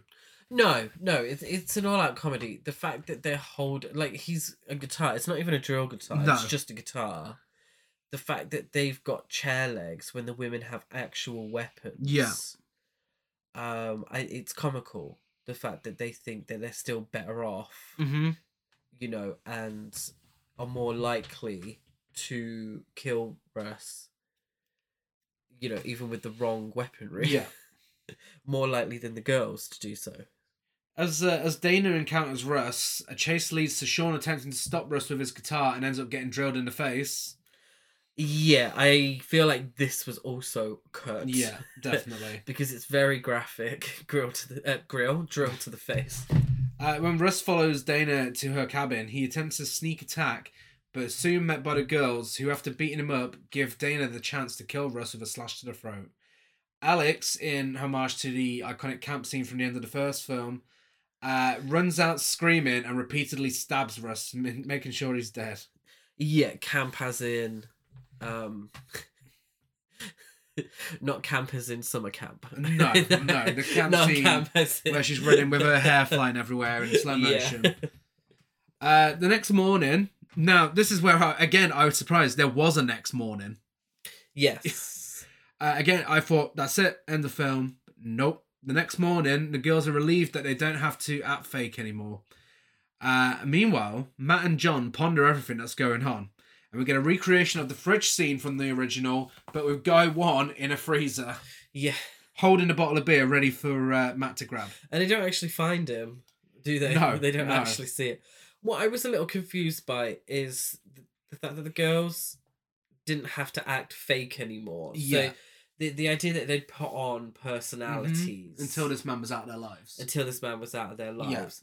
But you know, one of them I, I do forget her name, which one? Um she acted very ditzy. Yeah. Um surely Alex, who wasn't in who wasn't aware of the plan, Mm-hmm. why didn't she question why they were acting differently to their normal personalities? Well, it's comedy. huh? It's okay. I know it is. Well, I mean, I suppose that one's not her sister, so maybe she didn't know her as well. I Maybe. Maybe. Um, in a massive dig to the stance on nudity surrounding the original film. Seriously, uh, one of the funniest scenes in the film. Matt decides to take a slow motion, sexualized shower with a big focus on his ass, and is then killed by a mysterious assailant who stabs him through his back and through his chest tattoo with a drill. Yes, and his chest tattoo is a heart. Yeah. With his girlfriend's name. Yeah. Uh this scene it's- just fucking genius. I love it so much. Because again, you know, one of the big talking points is oh this woman directed a film in the 80s and had nudity in it. uh, And these directors are just like, okay, we're going to give you a sexualized shower scene, but it's going to be a man. Yeah, well, it's it's it's a, a gender reversal of the Yeah. original, isn't it? Which is funny. Yeah. But I, I think it is really interesting that, you know, and obviously this film has uh, a 5.1 on IMDb. So I I believe many straight men who would have watched the original for the sexualization of women, what they would have been hoping for, perhaps would have watched this for the same. And it's actually no female nudity in this whatsoever. But you get this shower scene with a man. Yeah, yeah, and I I think I don't really know how to explain the five point one on IMDb. I think people who potentially didn't understand or, or uh, didn't figure out the layers of the original film or, or you know if they didn't want to then that that's on them you know i'm not judging anyone but obviously i feel like this film the the reimagining is a reimagining because it wanted to do what the original couldn't quite do Mm-hmm. and that's not taking away from the original because I think the original is a great film. But Rita Mae Brown's original idea, Yeah. her focus on comedy, her focus on Mm-hmm. the feminist aspects Yeah. of slasher film parody. Uh, I think what the re- reimagining is doing is being faithful to, you know, Rita Mae Brown Yeah. Rather than the original film. Mhm. There's obviously there's references to the first film and the sequels, Yeah. and I think it also parodies a lot of films that came after yeah. you know the the the slumber party massacre so it's kind of all encompassing but I, I do think that's what the film is trying to do and if you didn't really get that from the original film Mm-hmm.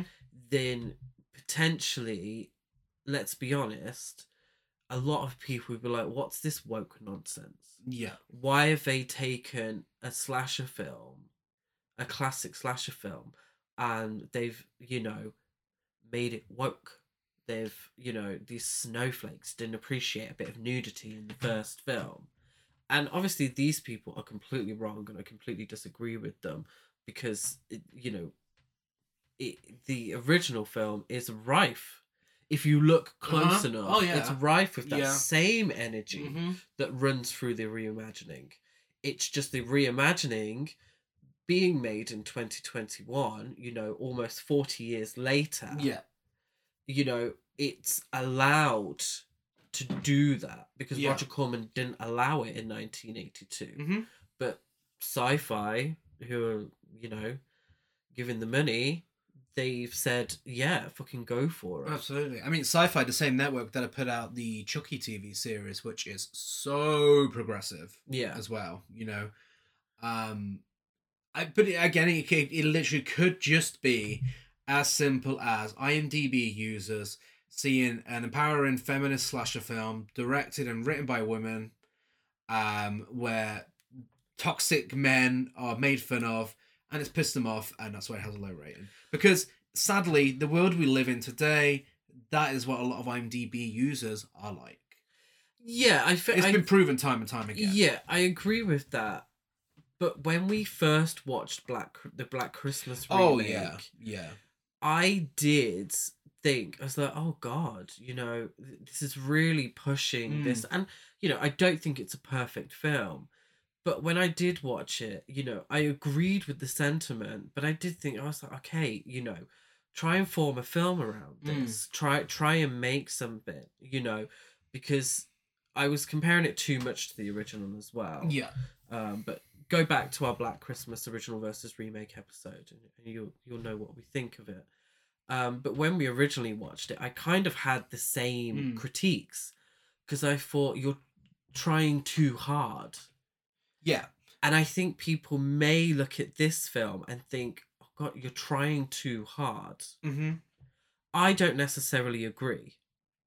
And I don't necessarily agree now with Black Christmas because I've looked at it deeper, Mm. you know, and I think potentially this is a film that deserves a second chance, like Yeah. we gave the Black Christmas remake. Oh, absolutely. I mean, that's the thing that I, f- I feel like this got a lot of positive reactions from the people it was made for. You know, a lot of people I follow on Letterboxd, a lot of film critics, um, you know, female, uh, non-binary, LGBTQ plus, you know, I've enjoyed this film. Yeah. I've enjoyed this film. This is a film made for people like that because you know they'll get it. Yeah. They'll they'll get it immediately. It's not one of those where you have to rediscover it in in many years' time when the world's evolved a bit. This is made and it's a very 2021 film and it's made for a 2021 audience and those people get it. But again, you know, we live in the age where people are rating films on IMDb before they're even released if they see they're made by women, predominantly with women, especially, you know, led by a woman of color as well. It it's ticks all the boxes to get a low IMDb rating. Yeah, yeah, of course. And also, I think so many people think that every film ever made has been made for yeah, yeah, absolutely. and so people have watched you know i watched the original slumber party massacre and i enjoyed it because it was a great slasher film and there were lots of tits in it and you know i want to see that again you know and they think that the remake is made for them Mhm. the tna audience the i want to watch a slasher film audience when it's not it's actually not made for them Yeah. and I, I, I don't necessarily blame people for watching it because you know they probably were expecting a slasher film Mm-hmm. um what they got was a you know very modern feminist comedy horror Yeah. Yeah. so i can imagine their surprise but i i think you know a lot of them did think that the film was made specifically for them and failed on all counts Yeah. and can't imagine or look at it from a different perspective do you understand what i mean Oh, i yeah. i know that the fast and the furious films are not for me Mm-hmm. if I was to watch one, I could appreciate that it's not made for me. Yeah. So I wouldn't say this is the worst thing ever. This is shit. This Mhm. is this. This is you know that or the other. I would say for its audience, this is very good. Yeah. It's very straight white male privilege to think that everything's made for you. Absolutely. Um, it was when people dissing kids films all the Yeah. time. You Which is hilarious because uh, this exact conversation, this is very much the uh, the character who's just been killed. This is very much the Matt character. Yes, true. This is exactly yeah, who it's he's true. been built around. Um, Ashley, who is a mechanic, attempts to fix Maeve's SUV, but finds the hood closed in on her uh, by the same mysterious uh, killer who kills Ashley by turning on the motor, causing the car's fan blades to make an impact. Ooh, Yeah. nasty death. Um, when the others discover, oh, also going back to Matt's shower scene again, what did that make You're you? What did that make you think of? What film did that make you think of? Mean? shower scene outdoors as someone sneaking up on him. Oh, um, The burning. the burning. It's yeah. absolutely giving me the Oh, burning. of course. That dirty pervert. Yeah, a our hero- guy, hero our of the in the burning, being a bloody pervert. Written by the Weinsteins, ladies and gentlemen. Uh, when was the, it? I didn't. Was Yeah. it written by them? Uh-huh. Oh God. Uh, when the others discover both Russ's body has disappeared and sees Ashley under the hood, they are attacked by the assailant who uses a nail gun. Nice little uh, nail gun massacre reference. Probably a film that doesn't deserve a, a nod, but there's absolutely a nod to nail gun massacre. You think? Oh yeah, Well, nail guns are just a thing, aren't they? Uh, yeah, nail but guns it's a, exist. This is a slasher parody. Yeah, but working yeah, on a film from the eighties. maybe I I I That's clearly had a burning reference in there. Nail Gun Massacre is one of my least favorite films. Breeny uh, heads to the window to see if it's safe, and she's killed by a nail to the eye. Really I nasty effect. I mean, I'm not massively familiar with nail guns in general, but I mean, those nails fly yeah, really quick and very far as well. I didn't think that was it. Like, I just thought it was for like nailing Uh-huh. walls and so I didn't. Do you know what I mean? Oh my god, this It's entire like meters away. yeah, this entire sequence, by the way, is I've only just realised now whilst talking about it. This entire third act is a homage to eighties horror. The hood in the car going down and killing someone. Home sweet home. What? Oh. What were you gonna say? Maniac. Maniac. Yeah, Uh, maniac. not Maniac. Madman. Madman. Madman. Yeah. Isn't it Madman? Madman. Where her head gets cut Yeah. off by the thing. Madman or Home Sweet Home. One of the two. I don't Nail think- Gun Massacre. Has anyone watched Home Sweet Home? Of course they Home? have. Nail once. Oh, Gun. Well, the same person's clearly watched Nail Gun Massacre. Nail Gun Massacre. And the burning, the shower scene, and of course Slumber Party Massacre, the freezer. yeah. This literally, this is an in, this is a homage to 80s horror, and of course the big twist that's coming up, Friday the Thirteenth, Yes, yes, of course. Yeah. which is incredibly cool, by the way. I think that's amazing. It's made me appreciate this film even more. Um, Alex begins to get violently ill from a tin of cookies gifted the night before, and Dana looks for help whilst Ma- Maeve takes care of her sister. Even the cookies thing, I feel like that's taken from something. You think? Yeah, I, I really I recognize that. I don't know what it is. Poison cookie. Uh, as Dana looks for help, she's confronted by John, who thinks she's responsible for Matt and Guy One's death, and he thinks this is part of her big feminist plot to get rid of all the men. Yeah. Who'd who'd fucking blame them at this point? Dana tells John she killed Russ, but did not kill her friends or his friends. And as Dana pleads with John that they should leave together to get help, John gets in the car, tells her to come with him, and he just drives off. he does. Sadly, he survives. Yes. Dana finds Kay and tells her what has happened. Kay is revealed to be the mysterious killer who killed Matt, Ashley, and Breeny because she is seeking revenge as she is none other than Russ Thorn's mother. Wow. Modern day Pamela Voorhees. A modern day Pamela Voorhees protecting her son. Yeah. Kay goes after Dana, Maeve, and Alex, but soon enough, Trish arrives and starts a fight with Kay.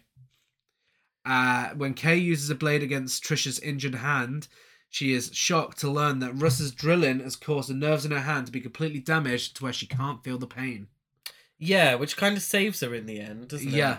Yeah. Um, I think it's interesting, you know, the idea of sort of two women at the end, two mothers protecting their children, Mhm. or at least thinking they're protecting their children. Um, obviously, Kay's protecting a killer yeah. or reve- seeking revenge for a, a killer. Uh huh. Um, they they might not be justified, but they're kind of two sides of the same coin. I, I think that's interesting. It is, yeah. Um, Dana helps Trish by giving her Russ's broken drill bit, and Trish kills Kay by stabbing her in the chest with the broken drill bit. So she kills Russ's mother with what is technically his cock.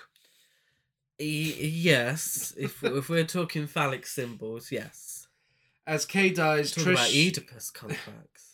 As uh, as Kay dies, Trish, Dana, Maeve, and Alex all hug as the terror finally ends. yeah, the end. Yeah. I I liked it. I I liked it a lot, and I appreciated that it, it managed to do a lot of what sadly the first film wasn't able to do. Yeah. Um, I I think maybe it does suffer a little bit, in my opinion, from the remake slash reimagining curse of overdoing it. I think the the sort of plot becomes a little, you know, how many twists is too many twists. Mm-hmm. Um, whereas the original film is very sort of linear and it gets it gets straight to the point. Yeah. It just goes for it. This is your story. th- This is it. Whereas with the the reimagining, it it sort of too many twists, in, in my opinion. But it's fantastically acted, laugh out loud, funny at places. I thought the gores were great. At the gores, the, I thought the kills were great, and I just thought it was a really fun film. I really appreciated the message. I liked how the message was clearer Mm-hmm. for the cheap seats at the back. You know, this is a very modern film. This is going to talk to you about feminism, particularly in horror cinema. And you're to sit there and you're to listen because Yeah. we're making it plain and simple for you. And I appreciated that. Yeah, absolutely. Um. So, I mean, oh yeah, I should probably give my opinion. Really, yeah. No, I, Yeah, I agree. That it definitely it, it definitely goes on a little too long. That's my only complaint uh, with the film. Uh, I'm amazed though that is uh, only ten minutes longer than the original, but yet it still managed to fit in two extra plots. It's yeah. it's kind of it, it does feel like three films in one. Um, but yeah, no, I, I think it's one of the better horror remakes, and it is just absolutely solid. I I mean, I give it the same rating as spoiler. alert, I give it the same rating as the original, and I I think it's just as good because yeah, it just does it does everything the original wanted to do. But I assume it had a little bit of a bigger budget um, yes. and just more freedom, and it really shows. Yeah, it does. It does. Uh, there's a lot of things I appreciate with it. I, I, I do think maybe the characters could have been a little more fleshed out as a whole. Just you know, because I think the problem is they were playing different characters for a big. They were like, oh, Yeah. we can be ourselves now, and I'm like, oh, well, who are you? You know. Once they were like, we can be ourselves now, I'm a bit like, well, who are you now then? because I've only had, you know, I only know you as the ditzy one. Yeah. And if you're not the ditzy one, who are you now? Mm-hmm. I just, you know, I think it's just something the original did better. But obviously, we're going to talk about that in a minute. Yes. because this is original versus remake. Yes, getting into the awards categories. First up, we have cinematography, scares, kills, and soundtrack. Uh, getting out there straight away. Neither of these films are really scary, particularly because they do focus a lot more on the comedy side of things. Um, but uh, original because they tried to play it straight with the direction automatically wins scares because it tries a little harder with the scares. Yes. Um, I think overall, the tone is scarier in the original. Yeah, the cinematography has that classic 80s slasher feel to it. Yeah, I love it. I love that look. I, I really Over dramatic, thunder and lightning, and Yeah, yeah, Yeah. And I, I think that the reimagining, it does look like a sci-fi film. yeah, It does, um, which I'm not hugely against, but I, I'm a I'm a sucker for that old school Yeah. aesthetic. That, there are there are some scenes that stand out in the remake for cinematography, but I find they're often the ones recreating shots from the original. Mm, Um, the practical effects in both films look incredible. yeah, Um, the only thing that drags the remake down slightly is CGI blood is used every now and then. Not for every kill, but I did notice it a few times. But I mean, we're really clutching at straws here. That's, you know, two films with great practical effects. If I was going to mark any down, it would be the slight use of CGI blood in the remake. um, yeah. No, I I agree with that, but you But the, know, the the kills do look fantastic. They they do. They're over the top, and it's the kind of stuff you can get away with an all out pure comedy. yeah, It's those over the top kills. I mean that drill to the head, you know, it's pretty gnarly. yeah. But which one was it? Was it Sean? Yeah, Uh huh. with the guitar. Um, it absolutely. Wow, I was like, apart from Matt and John, the other three guys they all get drills to the head. Oh, do yeah, they do. Yeah. Mm-hmm. Um, the soundtrack in the remake pays pays homage to the original soundtrack. Mm.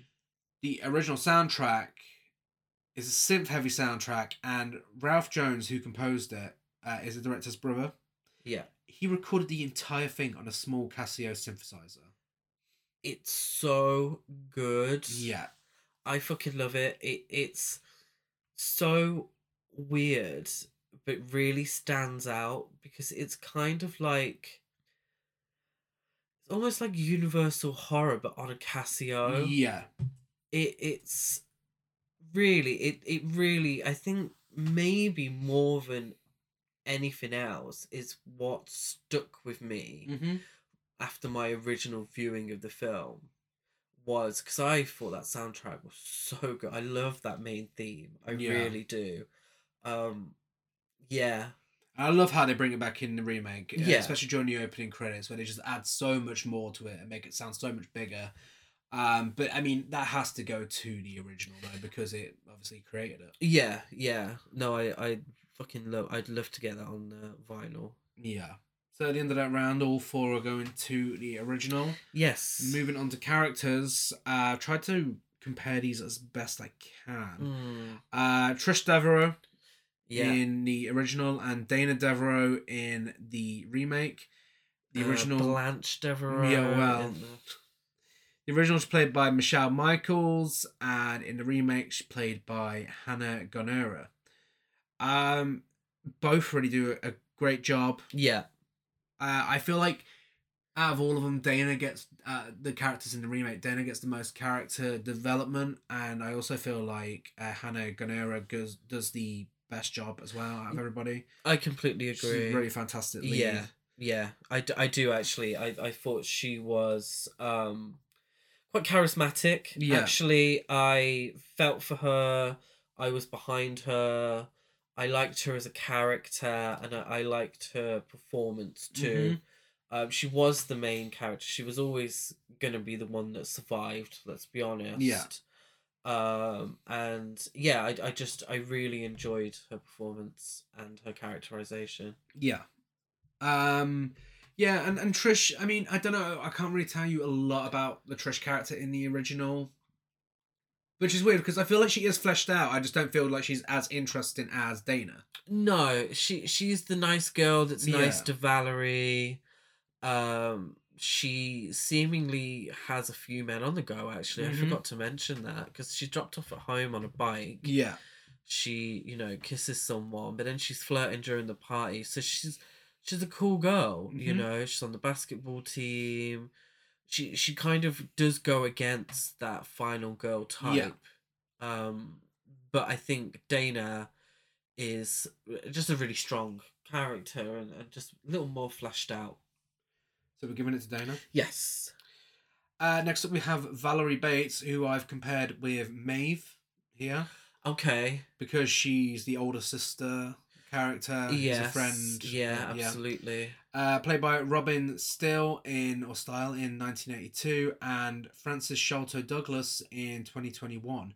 Now, I've got the opposite problem here. I feel like I know everything about Valerie in the original, Yeah. but I actually don't know a lot about Maeve in the remake because she doesn't really get a lot to do. She's there till the end, yeah. um, which is again made this comparison a little easier. Um, but I feel like Valerie definitely gets more. I get performance wise, you know, again it, it could go to either because they both do a really good job. But I definitely feel like we get a lot more from Valerie in the original. Yeah, I don't think there's a bad performance in either of the No. films, which is which is nice for slasher Yeah. films. Um, yeah, I think Maeve plays second fiddle to her sister. Yeah, Um, I think Valerie, you know, she she plays. She's on the same level as her sister. Yeah. Uh, you know, as as sort of a duo, but I think Valerie has more layers to her. Um, she's sort of the outcast and uh, you know i just respect any woman in a horror film who says so i don't fancy yeah. I don't fancy putting myself in Uh-huh. danger actually yeah why don't you call the police yeah see you later Yeah, I absolutely want to. We'll give it to Valerie. definitely Uh, next up, we have Courtney Bates in the original and Alex in the remake. Uh, the sisters. oh yes Jennifer Meyers in 1982 Mhm. and Mila Rayne in 2021.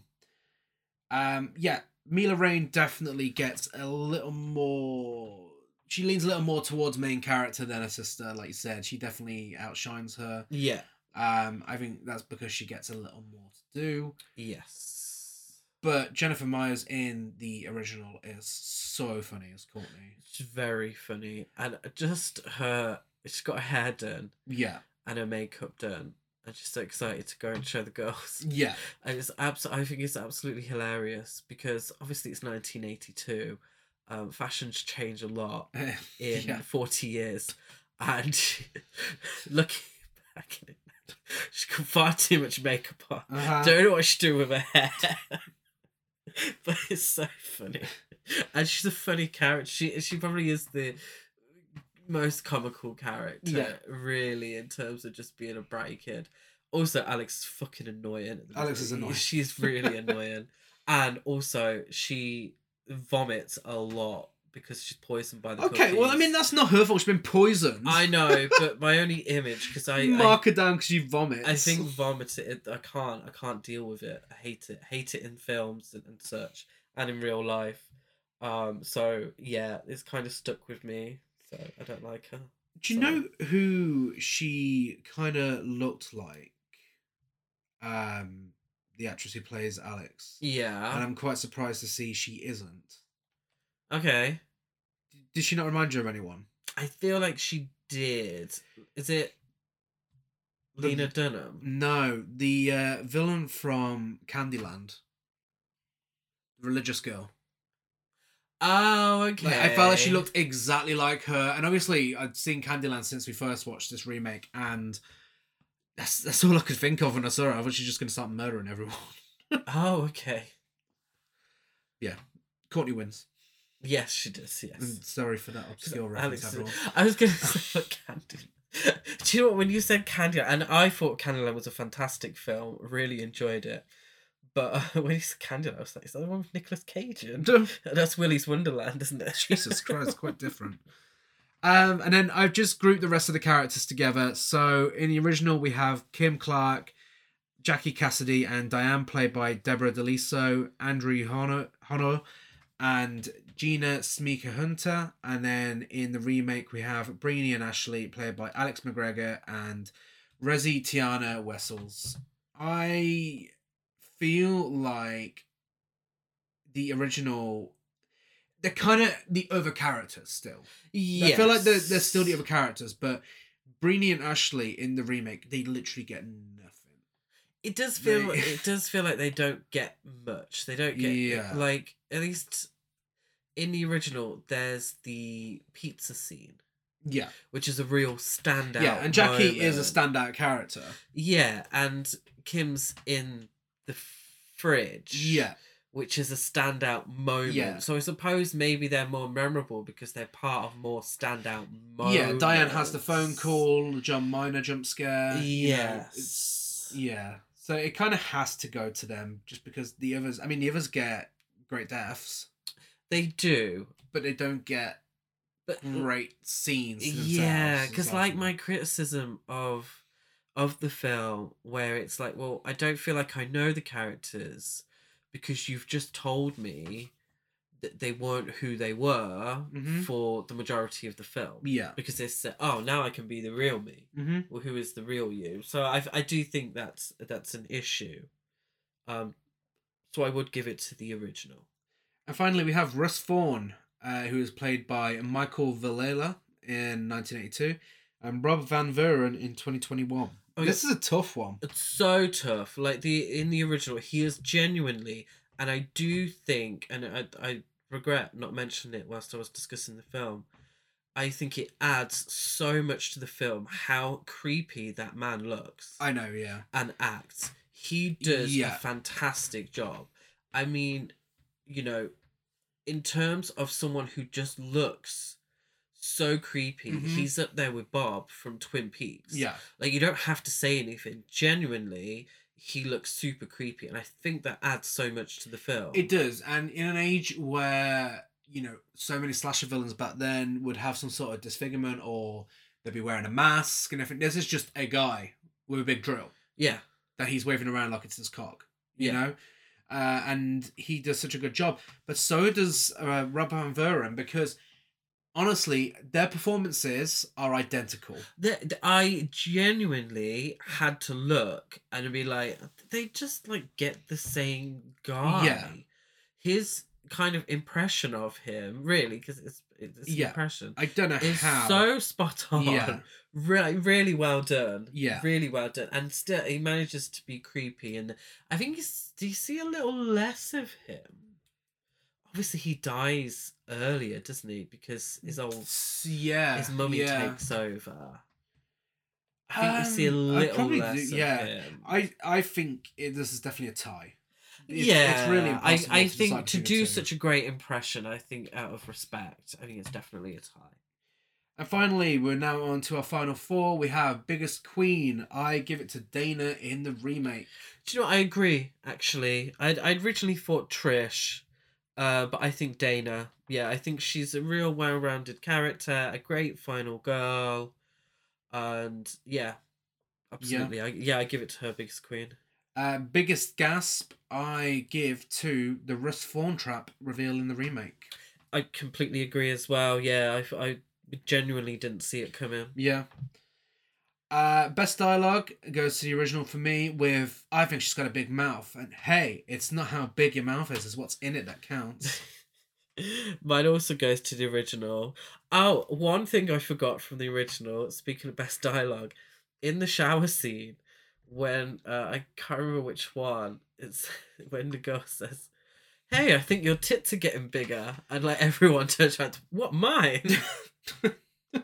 do you remember that? Yeah, I do. Uh, mine does, it's not that one, uh, but I did forget that when we were discussing the film. My best dialogue is, uh, He's so cold is the pizza. yeah.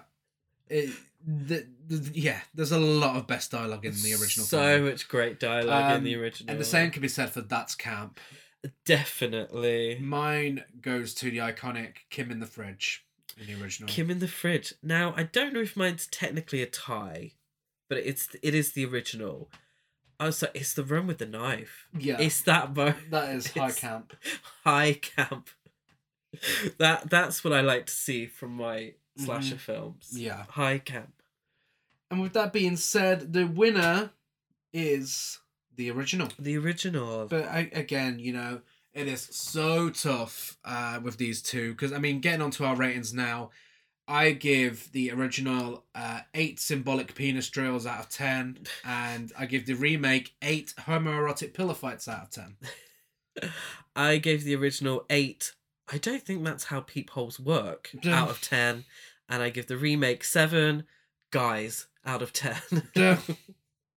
Yeah. It's it really is so close between the two, and it's great when you get an original or remake duo like that because it's so easy for a remake to be lazy and just do the original again and mess it up, and you know, prom night, Nightmare on Elm Street. Yeah. I'm, I'm looking at you. Um, but this just it does its own thing. There's actually effort there. You could tell people gave a shit about making this film, and that's you know, props to them.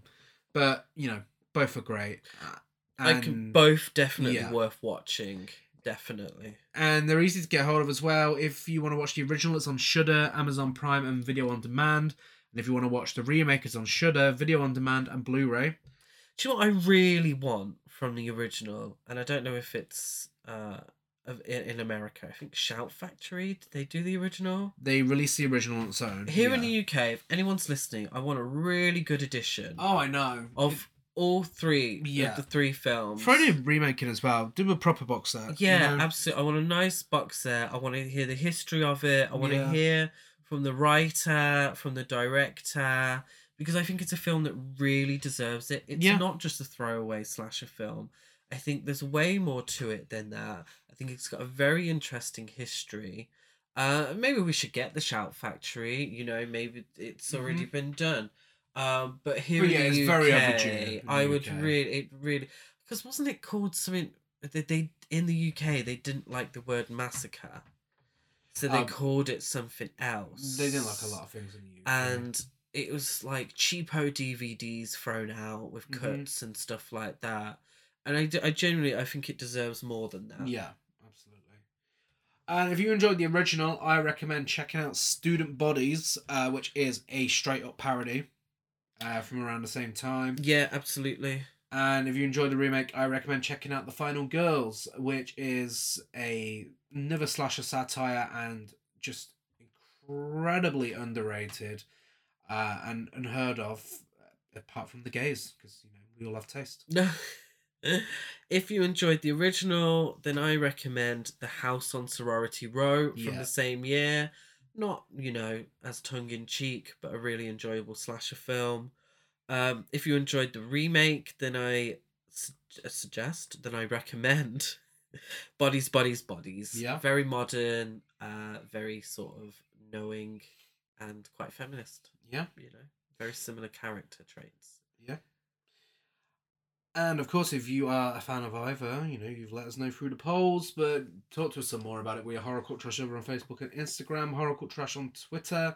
I'm Dead at Gaz92 on Letterboxd, Gazmo205 on Instagram, and GazCruise92 on Twitter. I am Chris Barker eight two three on Instagram and Letterboxd. And again, the lineup is out there now for our Gasp Horror Festival. Tickets are out as well. So go check it out, Gasp Horror Fest on all social media. That brings me to our best and our worst new releases of the month.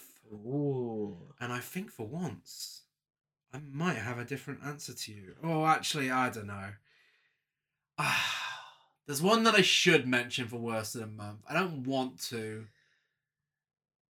I'm gonna put it in as an honorable mention. I, we never have bad honorable mentions. We usually only have good honorable mentions, but this fucking this is a bad honorable mention. I'm gonna go first with it Okay. and say I want to give a, a bad honorable mention to my name is Alfred Hitchcock.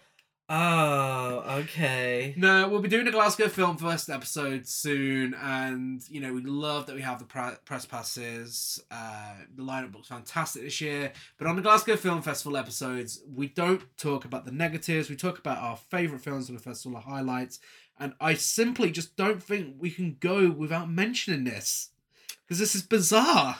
It it was very strange. it wasn't what I was expecting. Um.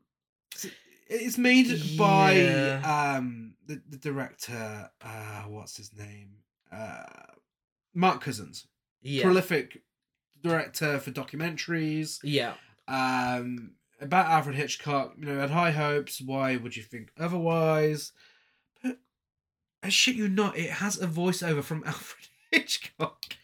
It has Alistair McGowan, who's a famous sort of impersonator here in the UK, and he's doing an Alfred Hitchcock voice, and it's it's it's decent. It's a decent uh, It sounds Hitchcock like him, voice. but that's what's so bad. but it's two hours and it's told from from the perspective of Hitchcock now and it it would make a wonderful visual essay on YouTube to describe you know Hitchcock's techniques and what he did in the films. Would be very interesting if it was half the length as well. Um but the voice it gets way too much and it is kind of a bit like yeah i knew that.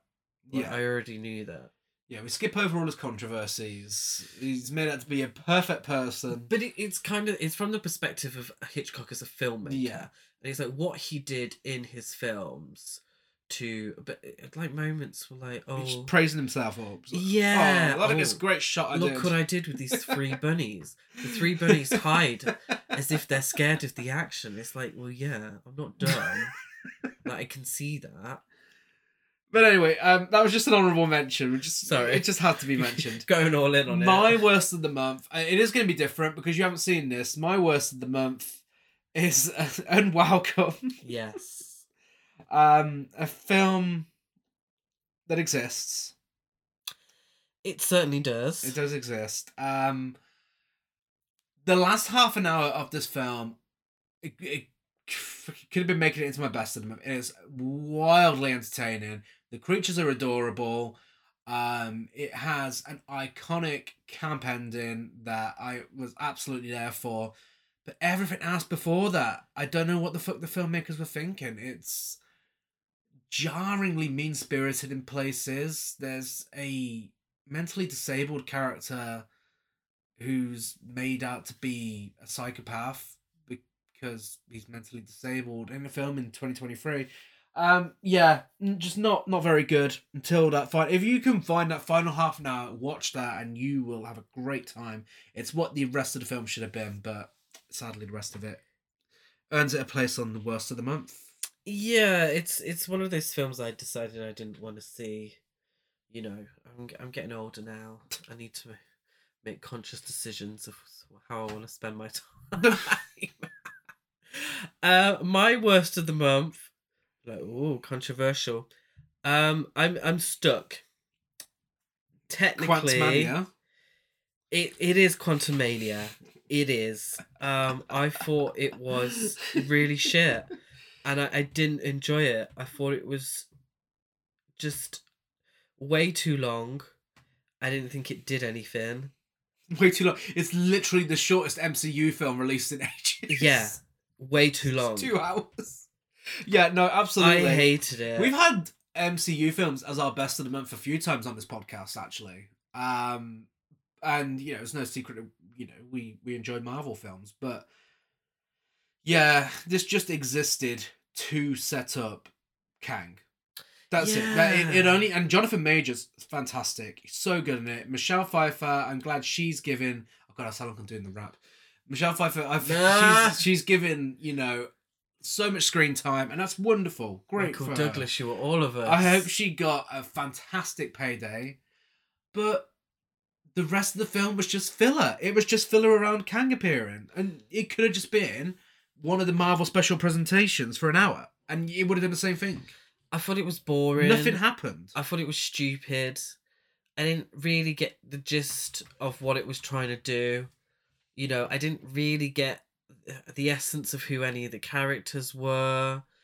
Uh, which, which and I know you don't have to have huge. You know, it's the third film. I understand with Ant Man, and Ant Man's in, been in lots of the films, but I still I want a bit of humanity in these Yeah. things Yeah. just just a bit i mean you hours of my life watching these you know marvel films and i i enjoy the action i enjoy the silliness as well But There's barely even any of that. but there's silliness in stuff like uh, guardians of the galaxy Mm. that works uh, but if i'm investing all this time i just need a little more substance Yeah. i just need something more than just the same old thing and i know people sp- you know i've said it many times that sometimes i feel like with the marvel films a lot of them can feel sameish.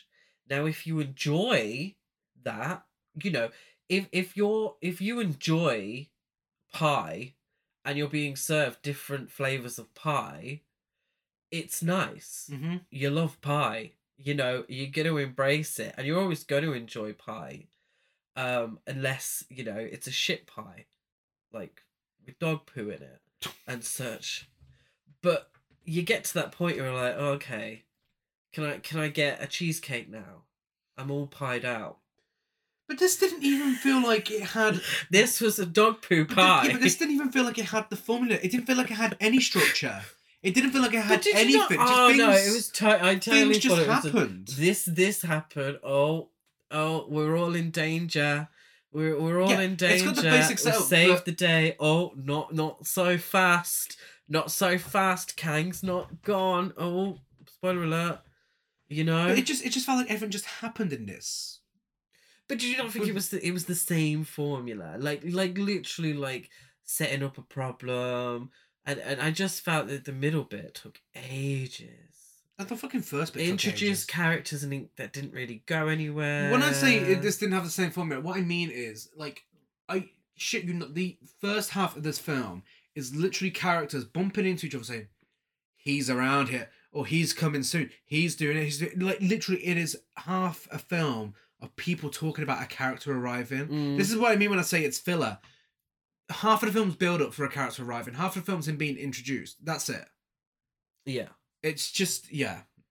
What was your other one? You said you didn't know you were stuck. Skinamarink, Sk- oh wow. Skinamarink, or as uh, I like to call it, paint drying, the musical. Yes. Some of us found it to be a very disturbing film uh, that depicted sleep paralysis very well, and is one of my honourable mentions. Yeah, and everyone's entitled to their opinion. For the best of the month, though, I feel like we might agree. We potentially we've watched some fucking good films this month at the cinema, haven't we? We have. Um, yeah, and for me, it's going to Women Talking. Ooh, I'm a little surprised at that one. I completely agree. I completely agree. I think Woman Talking was a fantastic film. Uh, but I thought you would have given it to Marcel the Shell very close. on. It's very, very close between the two. But Women Talking took my new current film of the year place. Um, it is absolutely gripping from start to finish. Even if the film does exactly what it says on the tin, it's women talking Yeah, for an hour and 45 minutes. That's what it is. yeah, absolutely. But it's got substance. Yeah. what they're saying is Yeah. important. It just doesn't. It's not just a film where you know stuff exists Mm-hmm. like Quantumania. Yeah. You know, it there's real substance to it. a Real, you know, interesting characters. It's got something to say. Mm-hmm. It's not beating you over the head with anything. It's more nuanced than that. Yeah. Oh, expertly acted. Mhm. Why it's not been nominated at the Oscars in the acting categories? Uh, but I mean, two sh- very strong categories: best actress and uh, best supporting actress. All here, I presume. all here, I presume, supporting and leading. Um, you know, but I mean, Jessie Buckley personally, I thought was a real standout. But uh, Judith Ivey, I thought was fantastic. Um, you know, in Frances McDormand, who spoiler alert is barely in it. Claire Foy. Claire Foy, fantastic. Yeah, I, um, Rooney Mara. Yeah, I really, really love that film. And, you know, from the star of Dawn of the Dead remake. Yeah.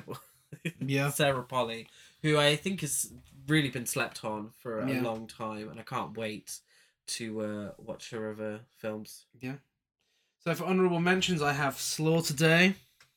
Yeah, yeah. Any film that does not have stuntmen but has a moving car fight scene where people are on the back of it deserves a mention. That film was fucking ridiculous. On a ten dollar budget, Yeah. as well.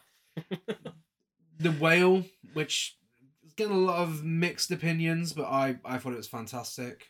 Yeah, I really appreciated it. I, th- I thought it was fascinating and expertly acted. Yeah. Fully here for the Renaissance. Not actually, really, not too dissimilar to um, Women Talking in its style. You know, the the singular Yeah. sort of um, setting and people talking. You Yeah. know, Knock at the Cabin, you didn't see, but I did see, and I thought it was really good. Uh, M. Night Shyamalan's strongest in a long time. yeah, I, I wanted to see that. I was disappointed I missed it.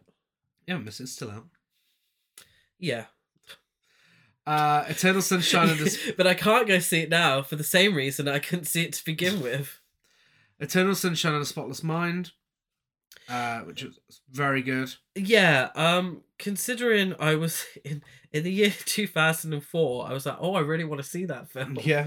and it's taken me almost twenty years to actually see it. It was worth the wait. Yes. Punch Drunk Love was even better. Yeah, surprise from Adam Sandler. Yeah. Definitely, I thought, Uh, Blue and Jean. I love Emily Watson. Blue Jean's the one. Blue Jean's the one. Blue Jean is the one. Um, yeah, really.